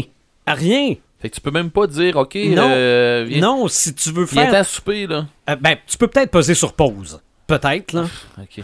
Mais ça gruge pas de batterie, le Game Boy original, là. Ah. OK? Ça, là, c'est un. On pourrait mettre ça comme épreuve dans Ready Player One. Ok. OK? Quelqu'un qui réussit à faire ce jeu-là toute d'une traite, il y a la clé de bois. OK? Ça n'a pas de bon mais sens. ça, là, tu mets ça dans une affaire pour euh, résoudre dans euh, le film ça, puis euh, c'est sûr, tu tues du monde. là. Peut-être aussi. Bon, Peut-être aussi. Ou la personne se tue elle-même. ben, probablement. Ouais, se, se pitch à travers une vitre. Euh, Non, non, ça n'a pas de bon sens. Ça... oh, Puis en plus, c'est les graphiques du Game Boy 1, là, avec l'écran du Game Boy 1. Er. À un moment donné, à un moment donné, il y, a un- il y a un rayon de soleil qui passe dans l'écran, t'es mort. C'est fini. Ah non! Mm. Mais oui, c'est vrai que Bart's Nightmare pour la Super Nintendo, c'était déjà mieux. là. Oui, puis il était le fun. Puis je veux dire, euh, tu sais, tu me parlais tantôt euh, du bout que euh, Bart, là, il, il essaie de faire son devoir, puis il a vraiment étudié. Puis sais, il s'est vraiment donné de même. Ça me fait tellement penser à Bart's Nightmare. C'est ça, il s'endormait sur ses devoirs. Ben, c'est ça, il s'endort sur ses devoirs, puis euh, il rêve que les pages, ils ont tout parti au vent, c'est ça. puis il se ramasse avec... Puis euh, que Homer et Godzilla. C'est ça, puis euh, Marge et Mhm. Motra, puis... euh, Ah ouais? oh Ah, oui, non, oh c'est- oui. Ah, il y avait vraiment un paquet d'affaires. Il fait des euh, cauchemars, Bart. oh Donc oui, c'est n'importe quoi. Il devient Indiana Jones, il devient Bartman. il devient- Ah, Ah, mais- oui. euh, Mais Motra en dessin Simpson, ça doit être assez spécial. Non, non, non, non. Tu, tu... Ah ouais, sérieux. euh, ça, c'est quand tu montes le building, t'es en Godzilla, puis euh, t'arrives en haut, puis euh, Homer, c'est King Kong. Je vais aller voir ça. Ah oui, c'est... Fa- Non, c'est... c'est- Faudrait que tu trouves quelqu'un qui s'est hacké une SNES pour le mettre dedans. Genre, quelqu'un assis à tour de la table. Ouais, il y a peut-être quelqu'un autour de la table, moi. qui a ça sur sa SNES, genre. Mais bon. On dira pas qui. Hmm. En tout cas, Marc. Ah oui, oui, c'est Marc. Euh, ceci dit, euh, il y a eu aussi euh, Virtual Bart. J'ai j'ai déjà joué. Puis j'ai joué 5 minutes. OK. C'était assez. Euh, C'était un genre de jeu qu'on vouait. euh, ils, ont- ils ont voulu donner un, un- un point de vue de first person, mais qu'en est dans, dans le fond, un- quasiment un presque third person. En tout cas, C- c'était pas. euh, Non. non, puis le jeu c'était répétitif. Euh, fallait que tu tires des œufs, puis des affaires de même sur des personnages qui passaient. On aurait dit un Duck Hunt en poche. Bon. Euh, Vendu. il y a eu après ça, euh, là on commence à avoir du fun un peu plus. Le Itchy and Scratchy Game OK. en 95. Bart, euh, en passant Virtual Bart, c'était en 94. Après mais ça, c'était pas sur le Virtual Boy. ben, il y avait, il y a eu quelque chose là-dessus, mais c'était pas sur le Virtual Boy. OK. C'était euh, Virtual Bart. OK. Il y avait eu Itchy and Scratchy en 95, euh, Mhm. le jeu où ce que tu, il y avait, ben, dirais pas au, au- pas rapport avec les Simpsons, mais tu tu jouais pas des Simpsons à rien. Là, tu, là, tu jouais que- qui, qui violentait euh, Scratchy. là, Mhm. c'est la souris, dans le fond, c'est ça Ah que ouais. tu jouais. Là, avec une masse, puis tu varges partout. En tout cas, Euh, il y a eu un jeu qui, qui ressemblait. euh, il y avait eu une, la Saturn qui avait sorti dans le temps. Et sur, deux, sur PS2, il a sorti le jeu Hit and Run. Puis je pense que j'ai vu que tu l'avais Euh, ici sur ouais. GameCube. Sur GameCube, moi, C'est moi. surtout Fiston qui jouait avec ça, mais Ouais. lui, sa description, c'est GTA dans Springfield. Ouais, ben ça revient à ça, mais il y avait eu aussi, euh, oui, ça ressemble à GTA, ou ça ressemble à... euh, il y avait eu dans le temps euh, le jeu Crazy Taxi. Comme je disais tantôt, je faisais la référence avec la Saturn là, qui avait sorti. Il me semble que c'était ça, la Saturn, qui avait un jeu qui s'appelait Crazy Taxi. Puis je trouvais que ça ressemblait beaucoup à ça. Ou euh, le jeu Driver, t'as euh, t'as des missions à aller faire, genre aller euh, prendre Marge, je vais la porter à telle place, ou elle te Ok. donne des commissions à faire. Fait que tu te garoches dans Springfield, puis euh, t'as des dédales, puis tout ça. Puis le jeu il est fait euh, style 3D. Euh, c'est- C'était le premier jeu qui a vraiment sorti dans le style 3D. Euh, Puis ils ont sorti aussi, je je suis pas certain si c'est pas en même temps. Euh, ils ont sorti à un moment donné euh, Homer qui, euh, qui sort dans le monde réel dans une, dans, dans une émission là, des Simpsons. là. Oui, oui, oui. Tu sais, qui tombe comme en 3D, là, puis Oui. qui sort dans, une, dans, dans le monde réel, puis tout, là. Puis, euh, je suis pas sûr si c'était pas en même temps que la sortie du jeu. Peut-être. C'est une affaire comme ça. Ensuite de ça, ça c'était en passant en 2003 OK. euh, qui avait sorti ce jeu-là. Il y en a sorti d'autres à travers de ça. Ouais, ben, j'en eu- ai un ici sur euh, Game Boy Advance. Oui, qui est Road Ro- Rage. Road Rage, ouais. Il y avait eu aussi un jeu wrestling, euh, Springfield Wrestling. OK. Euh, c'est ordinaire. Euh, C'était ça avec les lutteurs de. de non, non, B2? c'est non, non, c'est pas avec les lutteurs, c'était avec le monde de Springfield. Ok. Tu faisais Wheelie contre Barn, euh, contre Ah, Barney, puis euh, oui. Ok, je pensais qu'il y avait des lutteurs qui avaient participé à ce jeu-là. non, non, non, non, tu joues euh, contre Flanders Hulk Hogan. ou, euh, Oh, non, non, non, c'est Flanders qui se bat contre, euh, contre euh, Smithers, puis... Euh... Selon leur force puis leur faiblesse. Bon, il- regarde, euh, il y a un paquet d'affaires, là, mais euh, c'est- regarde, c'est mauvais. Euh, le meilleur jeu, à mon goût, à moi, qui est sorti, je vais vous en parler tantôt. Il y a eu, en 2012, il est sorti euh, une, une application sur Android ou sur euh, iOS qui est sortie, puis c'est pas mal les- la dernière affaire. En tout cas, moi, à mon, à mon avis, à moi, une grosse affaire qui est sortie, c'était pas mal ça. Euh, ça avait sorti. C'est dans le fond, il y a eu un, un cataclysme euh, nucléaire fait par Homer. OK. Puis, euh, t'es obligé de refaire Springfield au complet. Fait que Oh. c'est un genre de, de, de, de build a city. c'est un, genre de. Un, un Sim Simpson? Ouais. Ouais, oui, ça revient. Oui, oui, c'est carrément ça. Puis c'est une application que tu vas chercher pour ta tablette, là, euh, Android là, ou euh, iOS. C'est une application. Là, puis euh, ça te prend une connexion, bien entendu. Il y a eu euh, The Simpsons The Game euh, qui était sur euh, PS3, sur la Wii, sur 360. J'imagine que ton fiston doit l'avoir, j'imagine. Hmm, pense pas, mais peut-être. Moi, j'ai jamais joué. Euh, j'ai vu des gens jouer. On dirait des épisodes des Sim- On dirait un épisode des Simpsons OK. euh, qui se rendent compte qu'ils sont dans un jeu vidéo, dont Bart à un moment donné qui décide que euh, je vais devenir. ah ouais, je suis dans un jeu vidéo, ben euh, je veux devenir Bartman. Fait Mhm. que, puis là, ben, il rencontre Homer. En tout cas, il- mais le jeu, euh, tu sais, il- le, le jeu, il est fait que on, on se croirait dans un épisode des Simpsons. Puis, ils sont, le, le jeu, il est sorti en deux- euh, 2007. Fait qu'en 2007, là, ils ont commencé à faire des papiers graphiques euh, Mhm. pour, puis en- sur 360, sur PS3, sur Wii. On s'entend que les graphiques sont quand même bien. Puis euh, c'est un jeu, c'est un jeu le fun où ce que c'est que tu joues dans l'environnement des Simpsons, Mhm. puis tu joues vraiment. T'as as, l'impression de jouer un épisode des Simpsons, mais pas un épisode, mais plusieurs épisodes parce qu'il arrive un paquet d'affaires. Mais le jeu qui moi qui m'a marqué euh, sur les Simpsons et qui est sorti euh, en 88 en arcade, qui est sorti après ça en 2012 sur les consoles genre euh, style PS3, c'était The Arcade Game. Dans le fond, le jeu d'arcade des Simpsons où tu pouvais jouer, tu sais, j'en avais parlé à un moment donné dans un, je pense dans un des podcasts dernièrement, qu'on avait un jeu d'arcade de- des Simpsons que tu jouais à 4 au même titre qui avait sorti euh, Turtle in Time de euh, euh, des- des- le Tortue jeu des, Ninja. des Tortues Ninja, puis euh, tu pouvais jouer à, 3, à 4 en même temps. Ils ont fait la même affaire, c'est que tu jouais, tu pouvais te battre avec, euh, tu sais, dans le fond, il arrivait un paquet de trucs, là. Il y avait un genre de lutteur co- comme boss de fin du, du premier Mhm. niveau, puis tu pouvais genre embarquer, tu pouvais jouer avec Marge, Homer, Bart et Lisa.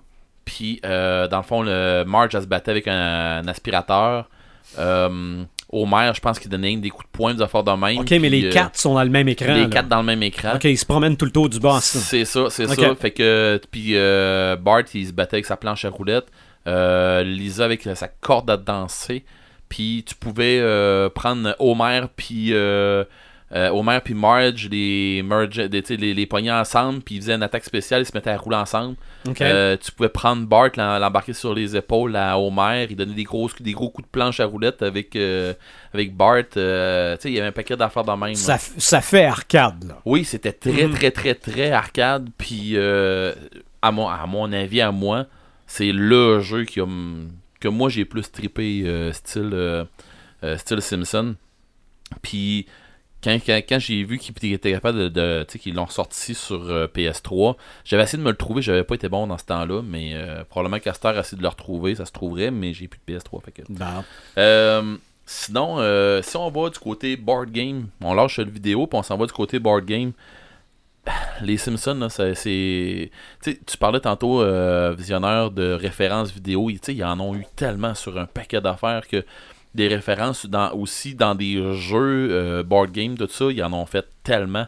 Euh, tu sais, ils ont fait. euh, C'est comme leur marque de commerce, finalement. ben, ben oui, mais c'est parce que tu sais, tu peux avoir euh, genre un Monopoly euh, Simpson, un Clou Simpson, un Life, c'est quoi c'est Des- Opération. Destin, je pense. Oui, euh, aussi, oui, Life Destin. ou- bon, Mais c'est parce que c'est faisable. Jeopardy, Opération, Scene It, Mhm. euh, des tri- il y a un Trivial Poursuite, je me trompe pas. euh, C'est faisable. ben oui, mais c'est Ah ouais. ça, c'est parce qu'il y a tellement une culture. Tu sais, il y a une, dans, un, un jeu avec lequel. Un environnement dans, la- dans lequel il y a une culture, tu peux sortir un jeu avec ça. Ben oui. OK? Ben, il y a il y a- juste le Monopoly. Dans le fond, le Monopoly, tu prends Springfield. Puis Tu prends les fais- rues de Springfield, puis... Ah oui, tu c'est carrément Tu fais les ça, maisons là. de Oh, oui. Springfield, là, tu sais. il y a- c'est- Oui, je vais acheter il y a- le Quickie Mart, puis euh, tu sais, c'est ça, là. Il y a de la matière à faire. Ben oui, ben oui. Mm. Puis il y a un jeu, je, je sais qu'il y a un jeu qui est sorti, c'est euh, The Sims- euh, Simpson The Board Game. Puis euh, je suis allé voir sur euh, Board Game Geek. Puis pas coté fort, coté 4.5 sur 10. Mhm. Euh, J'imagine que si on va avoir un bon jeu qui a rapport aux Simpsons, encore là, euh, Fox, là, Sébastien Boucher de, de- du Cerbère pourrait nous, euh, nous renseigner un peu plus là-dessus, j'imagine. Mais sinon, si- sinon, moi je, je crois, je crois que question board game, c'est pas mal ça. Mhm. Je suis allé voir question euh, de, stock de, de, de- de stock de collection Mhm. des figurines puis des affaires comme ça. J'ai vu euh, des figurines qu'on appelle des Playmates. Euh, je crois que c'est des figurines comme toi ici. ouais. Je me trompe pas, c'est ça, c'est ça des Playmates. hein. Euh, ou Playmobil? Non, Non, c'est pas Playmobil? non, c'est des Playmates puis ça Là, ressemble je sais pas, mais ça se peut que ce soit ça. Moi, c'était toute, toute une boîte Euh, avec toutes les mêmes, euh, tout- tout- toutes les, tous les personnages dedans. là. J'ai pas, euh, Anyway, j'ai pas acheté ça un par un. là. la figurine comme comme je Mhm. montre là euh, à caméra, des figurines comme on voit là, comme en genre de plastique qui bouge pas puis ainsi de suite là. Ben, la version Simpson des Schtroumpfs. Ben oui, tu sais, c'est ça, on en avait sorti à un moment donné. Fait que Mhm. ces figurines-là, euh, comme on en, on en a une- un paquet ici sur la table, euh, il y a vraiment un gros full de stock. euh, je suis allé voir euh, sur euh, eBay Games. Je, dis, je m'étais dit, check bien ça, il va y avoir une figurine qui va valoir un prix de fou, tout ça. Puis non, pas tant. Il n'y a pas une figurine qui vaut, une- qui vaut de l'or, là. Puis si tu l'as, euh, va la vendre, puis ça presse, là. Mhm. Mais genre un, un lot complet de ça avec des, des, des éditions spéciales, puis des éditions de ci, puis ça. je connais pas, j'ai connais pas les, ces éditions-là. Mais genre c'est 3150$, pièces puis tu n'as... euh, mais c'est une collection complète. Puis euh, c'est un mur, là. C'est un mur de Simpson. C'est Springfield au complet. Ouais, je pense que oui. Puis euh, sinon, dans les dioramas, il y a, ce que j'ai vu qui est sorti le plus cher, là, c'était un lot de 3, numéro 25 sur 100. Puis c'est un c'est trois dioramas euh, pour, je pense c'est un Quickie Mart, puis des affaires comme ça, euh, près 1500$. piastres. OK.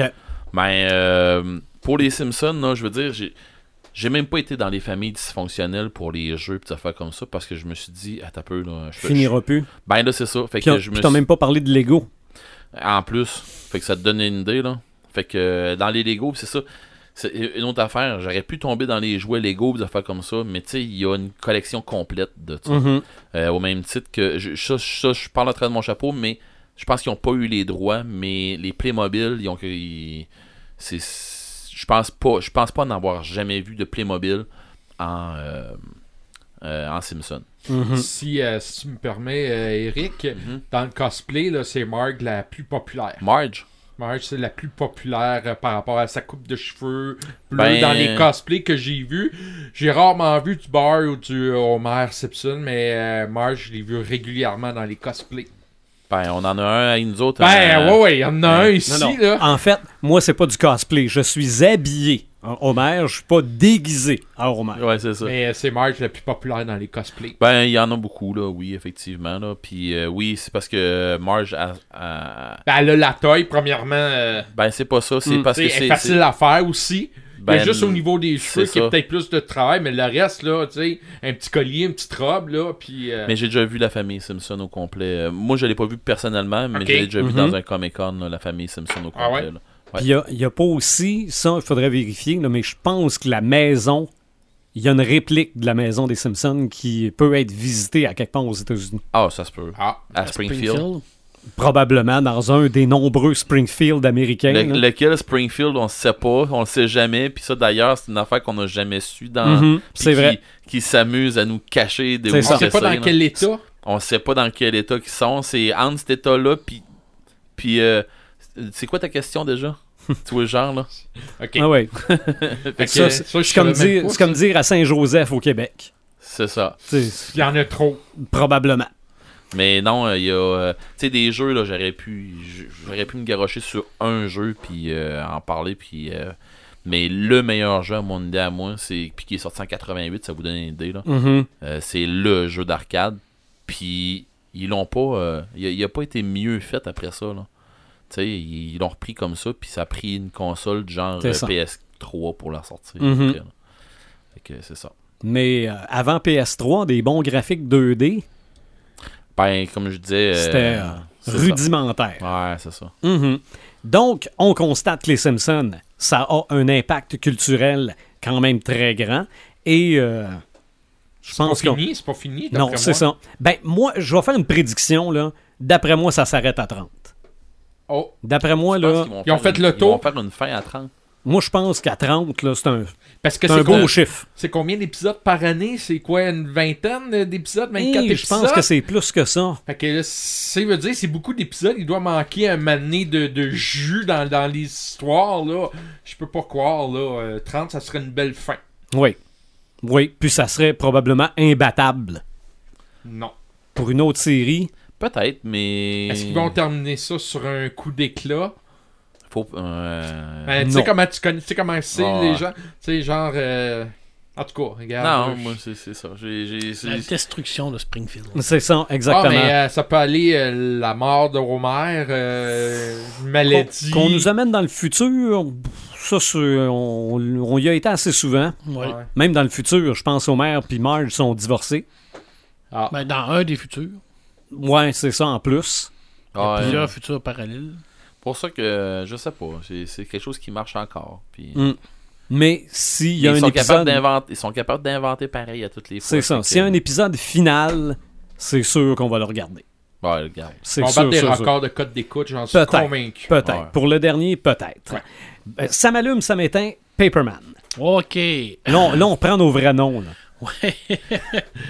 j'en ai, euh, j'en ai plusieurs. mais Je vais appeler cette partie-là euh, Bienvenue dans l'univers complètement fou BD de Paperman. Parce que j'ai lu des trucs complètement fous. C'est moi qui l'ai échappé ou? C'est pas c'est quoi que Pepperman Et là, euh, Martin essaie de m'écouter parce que la prochaine fois que, que quelqu'un va poster ça, tu vas dire Oh mon Dieu, ça a l'air bon. Je vais te dire Ben, je t'en avais déjà J'en parlé. avais déjà parlé. Ben un oui. crayon, un papier, s'il vous plaît. là. Tu m'écoutes jamais? Non, c'est pas vrai, arrête. Euh, J'en avais parlé de Katanga. Katanga, c'est aux éditions. Euh, que je me trompe, là, parce que euh, c'est aux éditions d'Argo.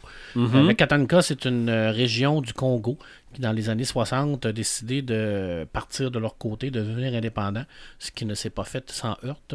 Et l'ONU a décidé d'envoyer une gang de casques bleus pour essayer de régler le problème.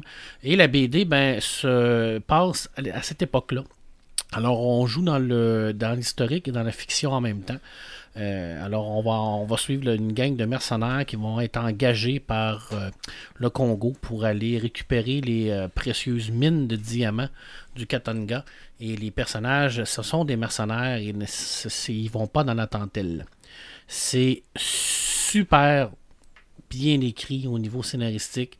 On a une BD qui mélange bien les deux styles. C'est très violent. C'est très également euh, dérangeant parce que la BD se passe en 1960. Alors l'auteur n'utilise pas le mot noir, il utilise le mot qu'on ne peut pas dire parce que dans ces années-là, c'était ce mot-là. Et il va avoir un élément déclencheur dans le premier tome qui va faire en sorte qu'il va avoir un noir qui va tomber sur 30 millions de, de diamants.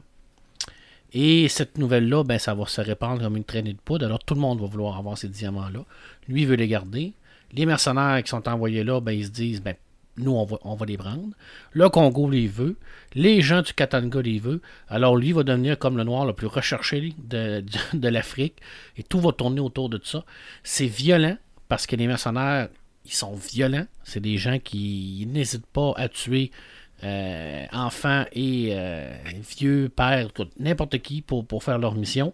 Il y a un mélange de politique à l'intérieur de ça aussi parce que toute la partie qui se passe au Congo, on voit vraiment toute la. la, la- euh, comment ce monde-là est affreux.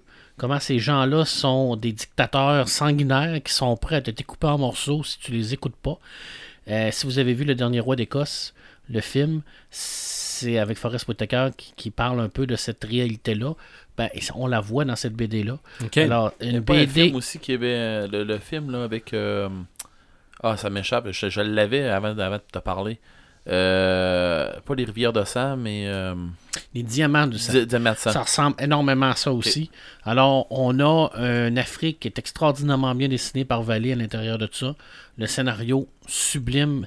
C'est très dur comme BD, mais c'est beau. C'est de la bombe. Le tome 1 avait été acclamé. Le tome 2 est encore meilleur. Quand on parle d'une narration en BD qui, et une mise en scène en BD qui, qui, est, euh, qui, est, qui est bonne, c'est, c'est, cette BD-là, c'est un exemple de ça. Les personnages sont vivants, on les, on les sent bien. Tu sais où est-ce qu'une une BD vient plus dur, c'est quand la BD elle nous frappe d'en face parce que c'est ça qui se passe pour vrai. Exact, exactement. Puis là, on, la- on la sent, cette réalité-là, là, de l'Afrique qui, qui est surexploitée par, Ouais. des- par, par les Africains, par eux autres mêmes. Je veux dire, c'est ça qui est encore pire. C'est que oui, elle, est- elle est exploitée par, par les Blancs, parce que c'est en 60. Il y a encore les Belges qui étaient en arrière de ça et tout ça. Mais les, les- les dictateurs qui sont à l'intérieur de ces pays-là, ce sont des, des Africains eux-mêmes. Alors, c'est des gens qui, qui vont vraiment abuser de leur propre peuple pour leur poche à eux. Alors, c'est c'est carrément euh, abject. Et malheureusement, en 2018, c'est encore une situation qui, qui- qui est très, très actuelle. Alors, euh, ça évolue pas. En parlant de ne pas évoluer, Rappelle-moi donc le titre. Katanga. Mais c'est pas grave, il y a quelqu'un qui va le poster probablement plus tard sur le groupe, puis tu vas dire Oh mon Dieu, comment c'est bon. mais je vais te dire, j'en aurais parlé. Ah, ce qui m'arrive tout le temps, mais c'est pas grave. Tu vas-tu faire attention à l'avenir? Mais non, mais je fais pas exprès. J'ai j'ai une mémoire. J'ai pas une mémoire. Moi, je suis très visuel, moi. Euh, en parlant de, de, de trucs qui n'ont pas évolué, euh, Air Libre a 30 ans aujourd'hui. OK. Euh, ben, aujourd'hui, en 2018, Air Libre, c'est une collection chez Dupuis. Euh, il est arrivé à une époque où ce qu'on a eu euh, une fusion, euh, ben pas une fusion, mais une, une sciction, j'en ai déjà parlé dans les années 70, mais il y en a eu également dans les années 80 chez Dupuis. On faisait beaucoup de BD qui étaient catégorie grand public, un peu plus jeune. Vanam, à l'époque, partit cette collection-là, Air Libre, qui euh, était plus adulte, plus contemporain, avec des auteurs qui sont allés chercher des histoires un peu plus sérieuses. Et euh, elle a 30 ans euh, cette année, alors c'est une super belle collection. Et à l'intérieur de ça, il y avait une BD qui s'appelait SOS Bonheur de Griffo et de Vanam, j'en avais déjà parlé que je disais que c'était une des BD que je lisais le plus parce qu'elle était très actuelle. Ben, on a le tome 2 qui est sorti la saison 2. Alors on retourne encore avec le même principe, une BD d'anticipation qui parle de sujets actuels.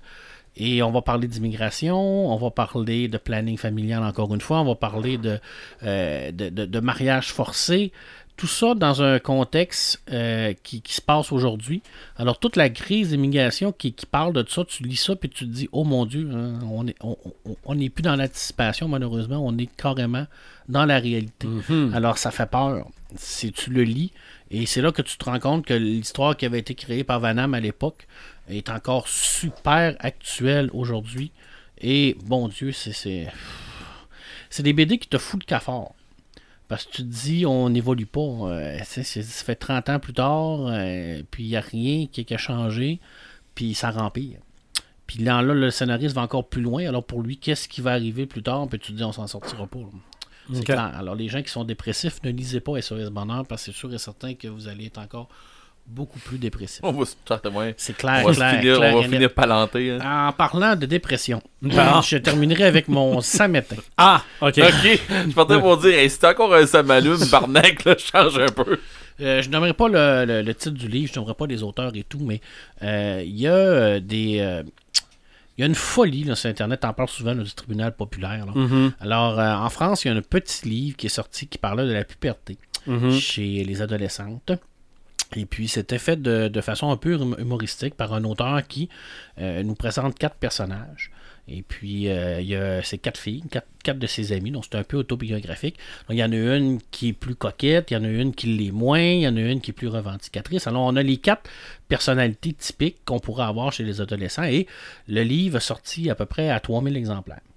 Alors là, il y a eu comme un Fatma là-dessus, là, une, une genre de, de- de- de crise existentielle de gens qui trouvaient que ça véhiculait des, euh, des- des mauvaises influences.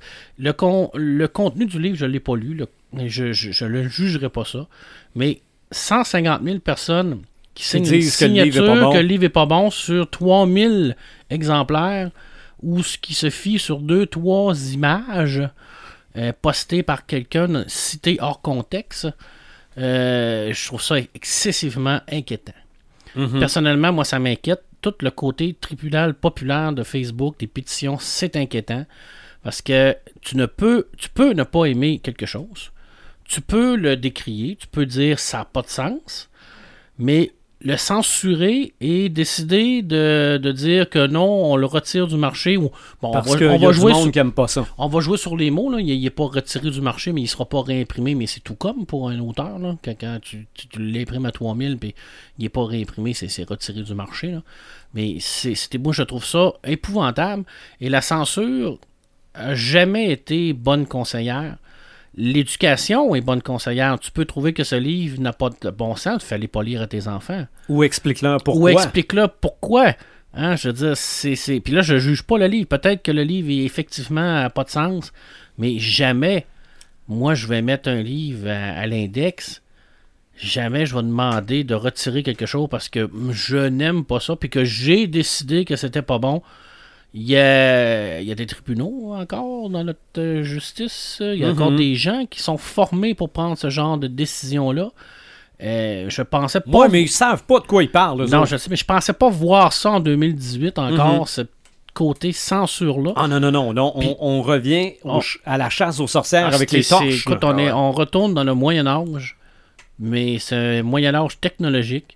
C'est épouvantable tout ce qui peut arriver de mal avec ces médias sociaux-là. C'est plate parce qu'il arrive des- du bien aussi. Mhm. Mais quand ça, je le répète, là, j'ai pas lu le livre. Alors peut-être qu'effectivement ça n'a pas de sens. Mais on arrête là. On Pourquoi arrête de, de le juger sur la place publique. Tu peux pas juger de quelque chose que tu n'as pas lu. En partant, là, En passant, juste comme ça, là, euh, si, si on commence à juger des affaires de même, c'est Ben, comme si on va dire. oh, ça finira plus. Non, non, c'est parce que euh, tu peux pas dire, ok, je vais te mettre ça bien plate, là, mais moi, Céline Dion, là, euh, je l'aime pas. Je trouve pas qu'elle chante bien, Bon, tout ça. On va retirer ses disques. Bon, est-ce qu'on va retirer ses disques? Mais parce que moi, j'écoute du métal, puis Céline Dion, elle rentre pas, mais pas pantoute dans mes cordes. Ben, mais t'as le droit de pas l'aimer, puis t'as le droit de le dire. Ben oui, mais, tu sais, je veux dire, à quelque part, euh, même si je dirais que c'est pas bon ce qu'elle fait, euh, moi, je trouve ça comme ça. Puis, mettons, là, que, ou du genre, euh, que, dans, regarde, on va le mettre encore plus, plus droite que ça, là. Dans le temps que euh, M. Lovecraft a fait euh, ses. euh, comment est-ce qu'il a été euh, dénigré, tout ça, puis comment est-ce qu'il a été ramassé. Maintenant, euh, c'est- c'est-tu des œuvres, rien qu'un peu? Ouais, puis il y a encore des gens qui disent qu'il était raciste, comme Howard d'ailleurs, qui Mhm. disent qu'il était raciste, puis sexiste, puis misogyne. Ce qui n'est absolument pas le cas. mais De l'art, c'est de l'art en passant. on Mais bref, ça me fait suer oui. rare parce que moi je travaille avec les livres, je travaille avec les gens.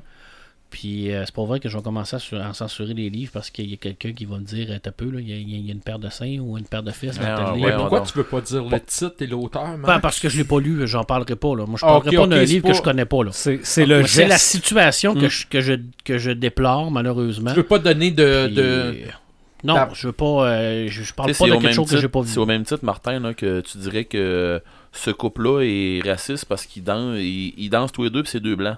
Ils sont racistes, il aurait pu avoir un blanc et un mais- noir. Ouais, c'est ça. ouais. C'est Ben, comme, si je parlerais donné de Justice League en disant que ce film-là est pourri puis que je veux qu'il soit retiré du marché, puis je l'ai pas vu. Les seules affaires que j'ai vues, c'est des extraits que Martin remis, mettons, sur la page Facebook. Ben. Je- en quoi, moi, je suis... euh, euh, Genre, genre un gars qu'on dirait qu'on lui a enlevé la moustache. Ouais, c'est ça. Ok. Mais, je peux pas en parler, je l'ai pas vu. Je, je c'est- complètement ridicule. De Même, même dans le contexte, c'est pas bon. Puis 100 150, une signature, hey, une pétition de 150 000 personnes pour un livre qui a Mais ça a l'air facile de faire des pétitions. sur- 3000, qui a, Ben été, a été publié à 3000 exemplaires. Il va pas faire à croire que ces 150 000-là ont lu le livre. Non. Hein? Wow! Mais ils sont tous scandalisés. Mais ils sont tous scandalisés. Mais en passant, euh, ça n'a rien à voir avec le féminisme, ça n'a rien à voir avec le contenu Mhm. du livre. Ça a aucun. Mais ça, c'est le quel- concept que j'aime. Ça, c'est quelqu'un qui embarque un autre dans son bateau, puis qui embarque Ah un non, autre non, dans ça, son c'est- bateau. Nous sommes dans l'ère de l'outré. C'est ça. Je là, moutre. Ça, ça en prend juste un. Mais ça, c'est un peu comme l'affaire de Star Wars où tout le monde signait parce qu'il voulait pas la, la finale de l'épisode 8 pareil. Mais là. en- encore là, ça, c'était peut-être du monde qui, au moins, avait vu le film. Ouais. Mais ça, c'est un autre débat. Un autre débat. Ouais, C'était ça, mon ça, petit. reste euh, que, ça reste que les gens sont très facilement sais- influençables. Non, mais c'est pas ça. C'est parce que, tu sais, Marc, il met le doigt dessus. C'est. C'est la facilité d'être assis derrière un clavier, c'est la facilité Ah de, ouais. de, de, de se cacher derrière son crayon, de bon, mais je je- j'irai pas au front de toute façon, je vais être à travers d'un paquet de noms. euh, Ça paraît trop un beau. nom à travers des 150 000, il n'y a rien C'est. Non, non, moi, facile de prendre une image hors contexte aussi puis faire Ah ouais. dire ce qu'on veut. là. Ben Mais moi, je suis convaincu qu'on est à l'aube de l'ère du hashtag fuck you. Ben, excusez vrai. de le dire comme ça, là. Ouais, ouais. Mais c'est sûr que pour l'exemple que Marc donne, l'auteur aurait bien beau dire ben fuck you. Mais Ah si ouais. l'éditeur le dit pas, lui avec, Voilà. Ou comme on en a vu dans Like Moi, il y a juste à mettre une petite face de chat, puis euh, c'est une joke. Après, son, après son fuck you, Ah tout ouais, va bien passer. exactement. La meilleure, de- la meilleure façon de pouvoir envoyer chier le, le, monde sur nos mais réseaux le, sociaux. le balancier, Marc, va repartir de l'autre côté. Je sais pas dans combien d'années, là, mais être L'art de détruire une œuvre en quelques minutes, quelques... on est dans, on est c'est dans, ça, la- dans, par dans- du monde qui l'ont même pas vu. Hein, oui, on est dans les haters, comme je disais, Mhm. les fake news haters, et puis ainsi de suite. Absolument. Mm. Moi, mon Sam allume est pas mal aussi mon Sam éteint, mais je vous explique pourquoi. Ce qui m'allume, c'est Shazam. Ouais. Pourquoi ça m'allume? Parce que pour moi, Shazam, il est kitsch. OK? Euh, moi, là, je, je n'ai pas, je ne connais pas le Shazam d'aujourd'hui. Il est comme ça. OK? Bon, ben moi, là, c'est. Les, les- le Shazam que j'ai connu, là, c'est à l'époque de Fawcett Comics. C'était même pas un héros de DC. OK? Fawcett a été racheté par DC, mais c'était Shazam, le Superman d'une autre compagnie. Là. Donc DC l'a racheté par après. Mais moi, là, c'est un flot de 14 ans qui vend des journaux au coin de la rue, qui descend dans une bouche de métro, qui rencontre un, prophète qui dit prononce ce mot-là, puis tu deviens euh, un adulte bourré de super pouvoirs. Donc, pour moi, qu'on mette Shazam rouge flash avec un gros éclair, que ce soit un film qui ressemble au masque, à Espion en herbe et à La course aux jouets, moi, ça me dérange pas, là. Ben, c'est tout, pas en c'est- ça. OK, tout. Faut que ce soit nono. Là. Le gars de 14 ans, il se retrouve avec un, un corps d'adulte euh, capable de gagner euh, Monsieur Univers. Ouais, mais il garde, il garde sa mentalité de 14 ans. Ben exactement. Donc, il voit des filles, qu'est-ce qu'il va faire? Il va passer devant eux autres en volant puis en montrant ses biceps. Et voilà. Le- J'espère qu'il va avoir le personnage, le tigre qui parle là-dedans. Là. Moi, dans les vieux comics, il y avait ça. Sûrement. avec Sivana, là, le, le- le prof Sivana. là. Mais ce qui m'éteint, c'est qu'il y a possibilité que Henry Cavill en Superman fasse une apparition Ah. dans Shazam. Ah non. Qui ça? L'art de Ce- détruire. ce- celui qui avait une moustache. là. Euh, non, oubliez ça, le DCEU. Là. Attachez pas Shazam à ça. Faites-en une parodie de super-héros, bien le fun, bien ben popcorn. OK? Donc, mettez-moi pas Superman là-dedans. Là.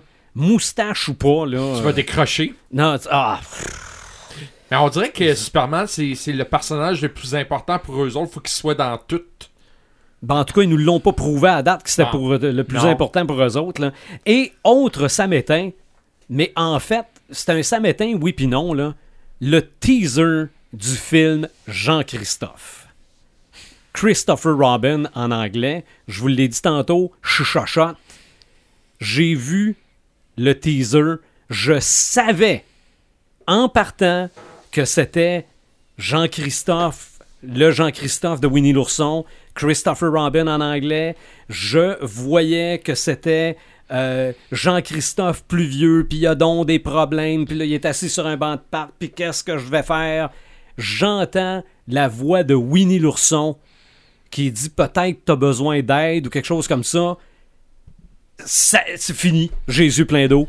Et il, J'ai pas, été- j'ai pas vu. de- il se retourne, Winnie, il est là, mais là, il est vrai, là. C'est le vrai Winnie l'ourson. T'en fais un samétain? Ben, parce que je sais que ça va être une histoire de jouet 3, là. Ouais. Je veux pas aller voir ça. Ça va être un mélange entre, entre euh, voyons, c'était Capitaine Crochet. euh, Où euh, Peter Pan est plus vieux là, avec, Ouais, ouais, euh, ouais. avec Ouais, euh, Robin Williams. Robin Williams et Histoire de jouets parce que à la base Winnie l'ourson n'existe que dans la tête de Jean-Christophe. C'est Histoire de jouets là, eux autres, c'est des jouets, ils ont vraiment une vie quand t'as le dos tourné. C'est ça. Mais Winnie l'ourson n'existe ne- pas. si Jean-Christophe pense plus à Winnie l'ourson. C'est ça. Fait que là, Winnie l'ourson, en fait, il revient, mais c'est sûr qu'à un moment donné, il va falloir qu'il reparte. OK? Non, non, non, je ne vais pas voir ce film-là. Je me doute. Jean-Christophe, on le voit dans la bande-annonce, une petite fille, il va lui apprendre qui est Winnie, puis il va vivre dans sa tête, dans la tête de sa petite fille, là. Mais non, non, ça va être encore Ah, là, t'es plus un enfant, t'es rendu un vieil adulte rabougri, et tu devrais retrouver l'enfant qui est en dedans de toi, là. C'est Euh, co- comment relancer euh, une euh, gamme de jouets? Comment, oui, aussi, comment tourner le fer dans la plaie d'un vieux mononcle comme moi aussi, là. Mais euh, ils m'ont eu encore. C'est, c'est, c'est- Maudus de Disney à marde. L'em- L'Empire du Mal. C'est ça, exactement. C'est Visionnaire. eux autres qui font un Tomb Raider, Disney? Non, Euh, non. Ok. non. Ok, que j'ai vu la bande-annonce pendant Black Panthers. Ouais. Ben, moi, je vais le voir avec mes Oh my filles. Goodness. Je vais le voir. Ben, ça va être Tomb Raider. Ouais. Moi, mon, moi, mon fils m'a dit, je vois le jeu. Ouais. Ben oui, effectivement. Moi, j'ai Puis- surtout entendu des répliques très, très, très. euh, Intelligente. Non, pas Profondes. profondes. Profond. Ben, Mais ce n'est qu'un teaser. Mais de toute façon, Ouais. moi, je vais, je, je vais pouvoir vous en parler. Je vais aller le voir avec Mhm. mes filles. Visionnaire, Ah, ça ma m'allume, ça petite un peu pour Peut-être. Oui, oui, ça doit pas être euh, pour les jeunes enfants. Non, Mathie est de bonne heure. Euh, mon ça m'allume. euh, écoute, euh, je m'en cacherai pas. Je vais voir quelques autres. J'écoute quelques autres podcasts.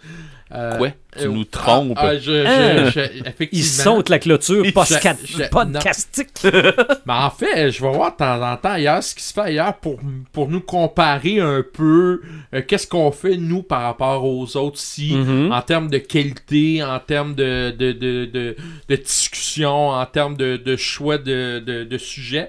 Et, qui sont les meilleurs des moins pires? Hein? Ben non, mais dans le sens qu'ils sont tous moins pires que nous autres. là. Ouais, ouais, Au c'est clair, là, ça. Sauf que je suis tombé sur les euh, GG comiques. euh, je m'imagine que c'est les grandes gueules comiques. Marc, t'es-tu au courant un peu? Euh, non? OK. C'est avec euh, notre ami euh, Michel euh, Dracnir. Et euh, ils ont fait un podcast, euh, numéro 34, comme sujet Les personnages ressuscités, c'est-tu une bonne idée? Et j'ai trouvé ce podcast-là très intéressant par rapport à son sujet. Euh, la résurrection de, de certains personnages. Et euh, j'ai eu vraiment euh, beaucoup de plaisir à écouter ça. J'ai appris des choses. Euh, C'était vraiment intéressant. Et j'aimerais éventuellement qu'on fasse, à la manière du podcast des crinqués, un genre de podcast de cette manière-là, genre la mort et la résurrection des personnages. Je pense qu'on pourrait faire quelque chose dans nos quatre Mhm. sphères. Euh, donc, euh, Ça serait pas trop dur pour Red. Dans tous les jeux vidéo, il meurt puis il ressuscite. Oui, c'est- ça s'appelle du respawn. Donc, euh, les Jésus comiques numéro 34, euh, excellent podcast que j'ai vraiment bien apprécié. Vous pouvez l'écouter, euh, vraiment très intéressant. J'ai pas la prétention de dire qu'on est meilleur que les autres, là, mais si en Différent. écoutant les autres, en écoutant les autres, on peut s'améliorer, go, euh, let's go. Là, ça m'éteint. Marc n'a effleuré un petit peu au début. Euh, c'est concernant euh, Infinity War. Euh, Il y a eu une annonce comme quoi euh, les, les- les motivations de Thanos étaient un petit peu différentes de celles de la BD d'Infinity Gauntlet. Et là, ça a parti en peur. Wow, on se calme, là. C'est ça. Premièrement, Là, là, là, il, va, il va être chochotte. Là. c'est ça. Là, là, premièrement, la BD date de 1991. C'est une On est rendu à aussi. 2018. On peut-tu on peut-tu évoluer un peu? On peut-tu faire une histoire un peu plus actualisée? Que trop rester avec euh, cette histoire de la mort de la BD. Là, on est... C'est Là- ça. Puis euh, même à ça, 1991, euh, je me demande si c'est pas la réédition en français parce que me Oui. semble que c'est très années 80. là. Ouais, ouais. Mais c'est une chochotte, Thanos. Il fait ça pour, pour, pour, pour prouver son amour à la mort. Mhm. C'est Ouais, ça. que ça, là. Hey, tuer la moitié de l'univers avec claquer des doigts pour prouver l'amour que tu as envers une femme. Mhm. Hey, ok, on est dans l'émission de Dallas, là. Ah ouais, non, c'est ça, là. Mais moi, ce qui m'éteint là-dedans, c'est que. Là, là, ça fait. Upgrade un peu, là, mais... Non, mais ce qui me- ce qui m'éteint là-dedans, c'est que les gens réagissent par rapport à ça. Je dis, arrêtez, là. Et comme je dis, évoluer. Ouais, mais ça, c'est- euh, de C'est un, toute peu, façon, de c'est toute un fa- peu à la base du crinqué, ça. de- Ouais. de- Ouais, La passion. Si je le sais. Mais si je prends l'exemple de ce- du film Civil War, si on fait la comparaison avec la BD, c'est légèrement différent. C'est pas nécessairement pareil. On a fait une libre adaptation. Ça a marché. Ça a plu aux gens. L'essence, c'était quand même là. Oui. Mais bon, on n'avait pas tous les personnages. Mais, Mais, mais on a c'était pas nécessairement le cas de Age of Ultron. Non, non, non, non. C'était Ça, pas pantoute comme ça, la BD, C'était mauvais, mais Ça. vraiment, là. Mais moi, ce que je dis aux gens, attendez donc là, de voir le film. Je le dis tout le temps, attendez de voir le film. Faites votre propre opinion après. C'est trop facile de critiquer avant. Euh, c'est à peu près le même principe que Star Wars il y a eu dernièrement. Là, les haters là, sont rendus après Infinity War. On dirait quand c'est des gros films qui vont probablement marcher pogner, on dirait qu'on se prend un plaisir de les planter. Ça marche pas. Ben oui, mais ça, c'est la haine du mainstream. Ouais, mais ça marche pas. Ça marche pas. Les gens, ça empêchera pas les gens d'aller voir euh, Infinity War. Ça va pas empêcher les gens d'aller voir Star Wars. Les gens sont capables de faire leur propre opinion. Ça me fait Mais rire, parce que vu- Thanos a pas les mêmes, euh, les mêmes euh, intentions, scandale. Non, c'est pas un scandale. On- les frères Rousseau, les réalisateurs, ils ont comme voulu adapter. Puis attendez-vous pas à, à- à aller voir un Wol- euh, le Wolverine, il après arrêtera pas dans le film. Là. là, les gens comme dans BD, là, non, il sera pas là. là. Ça va être complètement différent de Ah, l'histoire. la base va rester. veux les quatre fantastiques. Les, les, les- la base va rester la même, mais ça sera pas la même histoire. Mais il y en a que ça va les insulter parce que c'était pas. Il va botter des culs pareil. Oui, la base reste la même, mais. Puis il va claquer des doigts à la fin. Puis ça va recommencer dans l'autre film. Puis honnêtement, attendez-vous pas que ça se termine comme dans BD où euh, il devient un, sim- un simple travailleur. Fer- de- fermier. un fermier, là, Ben, ça se peut, là. Ben non, mais à la fin du 4, pas à la fin du 3. Ouais, je suis pas sûr, moi. Non, non, à la fin du 3, il claque des doigts, Tout le monde meurt. La moitié de puis la euh, l'écran devient noir. Mais bon, regarde, euh, attends- attendons de voir le film. Puis après, vous pourrez dire ce que vous voulez après avoir lu le film. Si c'est bon, si c'est mauvais, si ça va vous insulter. Mais là, on, on fait ça avant le film, là. Il va y avoir la moitié de la salle qui va mourir. Ah, peut-être. Parce que c'est la moitié de la, la moitié de la population de l'univers. Donc, il y, en a, il y en a deux ici qui vont crever. Hmm. Faites vos choix. Ça sera pas moi. Non. Voilà, c'est tout, c'est complet. Ben, Red Hey, the Gamer, moi- Ben, moi, j'ai fait le call avant, fait que vous organiserez tous les trois, mais Ah. moi, je creve pas. on va tirer ça à pile ou face. ça m'allume, ça m'éteint. Euh, pas de samedi. OK. Moi, ben, j'ai décidé qu'il n'y avait pas cette, cette semaine parce beau. que parce qu'il n'y avait pas. J'étais en vacances, puis c'est beau. Euh, premier, ça m'allume. Euh, vous allez me trouver gaga, là, mais euh, mon nouveau casque d'écoute euh, qui garde, c'est juste, c'est juste Alors. une bombe, là. Euh, Gaga. Ouais, non, non c'est parce que je l'ai essayé euh, hier, sur, euh, entre autres sur Destiny. Puis j'ai entendu des affaires que j'avais jamais entendues avec l'autre. OK. Euh, puis ben quand je dis c'est parce que dans le fond c'est de la manière qui est, c'est de la manière qui est faite puis tout ça là, euh, non il est vraiment mais vraiment hot. Euh, sinon euh, Metroid euh, Samus Return que j'ai joué beaucoup cette semaine. euh, comme je vous ai dit, j'ai envie de le faire au complet avant de vous Mhm. faire euh, de vous faire un topo euh, Red Level. Je vais vous en faire un, ça c'est clair. C'est un jeu qui m'accroche beaucoup. Puis euh, mon gros ça m'allume. Puis j'ai hâte au Comic Con de Montréal parce que je veux lui reparler. Puis sinon, ben, on va y parler avant, pendant un podcast, quelque chose comme ça. Thierry Labrosse, tu connais très bien, Pepperman. Euh, Thierry qui, euh, qui a fait euh, une BD que je suis en train de lire présentement. Qui, qui ben, en tout cas, il fait plusieurs BD, dont une qui s'appelle euh, AB. Ben, je sais pas si je le prononce bien là, mais Abe euh, Irato. C'est Abe ou AB Irato. je- Ah, ah, Mirato. Abirato, bon, euh, qui, s'en- qui va être publié ou qui est publié aux US, OK. qui est euh, ouais, aux États-Unis, qui est, qui est rendu là-bas. Fait que ça, je trouve que c'est un très gros must. C'est, Mhm.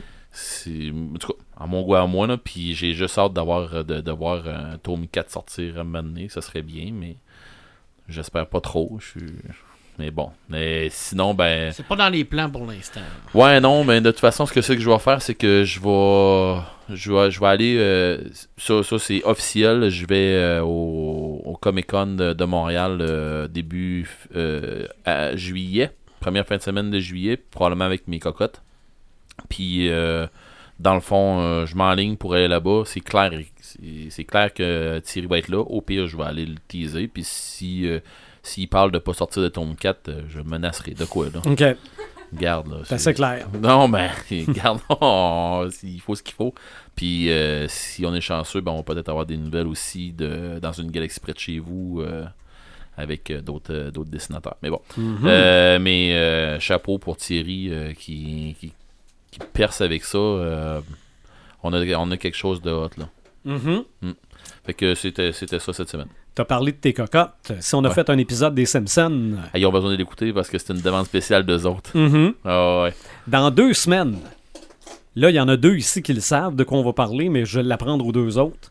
Dans deux semaines, le, ce sera le podcast avant la sortie de Player One. Ouais. OK? Donc, on fait ça le 23. Player One, c'est le 30. Nous parlerons de réalité virtuelle et augmentée. Problème. Ça va être le fun. Ça va être. T'as- T'as-tu Paperman? Ouais. Il y a certains ben, trucs là-dessus. Hein. Dis-la ta face. c'est ça. Non, je pense, que, je pense qu'on fait le podcast avec Paperman qui a un casque de réalité virtuelle. Non, non, non, non, non, non, non, non. Non, moi, je entendu parler. Ah, OK. D'ailleurs, Ready Player One ont mis en ligne là, sur le, pour le VR là, des, euh, euh, des, animations sur le film en réalité virtuelle. Alors, pour les gens qui ont des casques en réalité augmentée, allez voir la page Facebook de Ready Player One. Puis vous pouvez. Euh, pouvez télécharger ça, puis vous pouvez utiliser ça avec vos téléphones sur- avec vos casques. Mhm. C'est hot. Donc, l'épisode sera pas en réalité virtuelle, par exemple. Mais on on, aime pourrait essayer de le faire en réalité augmentée. augmenter? Ben, peut-être. Non, non, non, non, Marc, il- Marc Non, travaille fort là-dessus. Non, non, c'est parce que moi, c'est de le voir, là, tu sais, tout tranquille Non, derrière son micro. Non, non, ça, dit, ça- bon, blablabla, Non, ben, non, ça se passe qu'il a trop, il a trop pensé. Non, non, il n'aura pas de problème avec des bon. versions euh, euh, imprimables en 3D de chacun des podcasteurs de l'émission. Non, Oh, là, oh, là, oh. là, là, je- là, j'exagère un petit peu. Là, on n'a pas été scanné en 3D. là. Hey, j'ai un gros samétain. OK, Euh, ça mais- m'a pas samétain, OK. ça m'allume. Un- j'ai peur. Non, un très gros ça m'allume. OK. Euh, je vous en avais parlé la dernière fois pour vous dire que euh, il y avait euh, le document de Kraken euh, pour le, le, le, le, le, le jeu, le, jeu sur le terrain. Mhm. Cette semaine, euh, pas cette semaine, cette semaine, il y a eu la- on a eu la- notre dernière réunion pour le comité virtuel. Et notre document, on le met en ligne la semaine prochaine. OK. Fait que pendant la semaine prochaine, on a notre dernière réunion officielle avant la sortie. Fait que euh, d'ailleurs, il va falloir que je parle avec Pepperman pour là-dessus. Mais euh, on se garoche euh, la semaine prochaine. OK. C'est un très gros samalume pour les joueurs parce que ça va être. si vous voulez que votre personnage fasse quelque chose entre les GN, ça va être la place. Donc, on dit d'ici le 16 mars. Ouais. OK. Bon, on se reparle bientôt, épisode 45.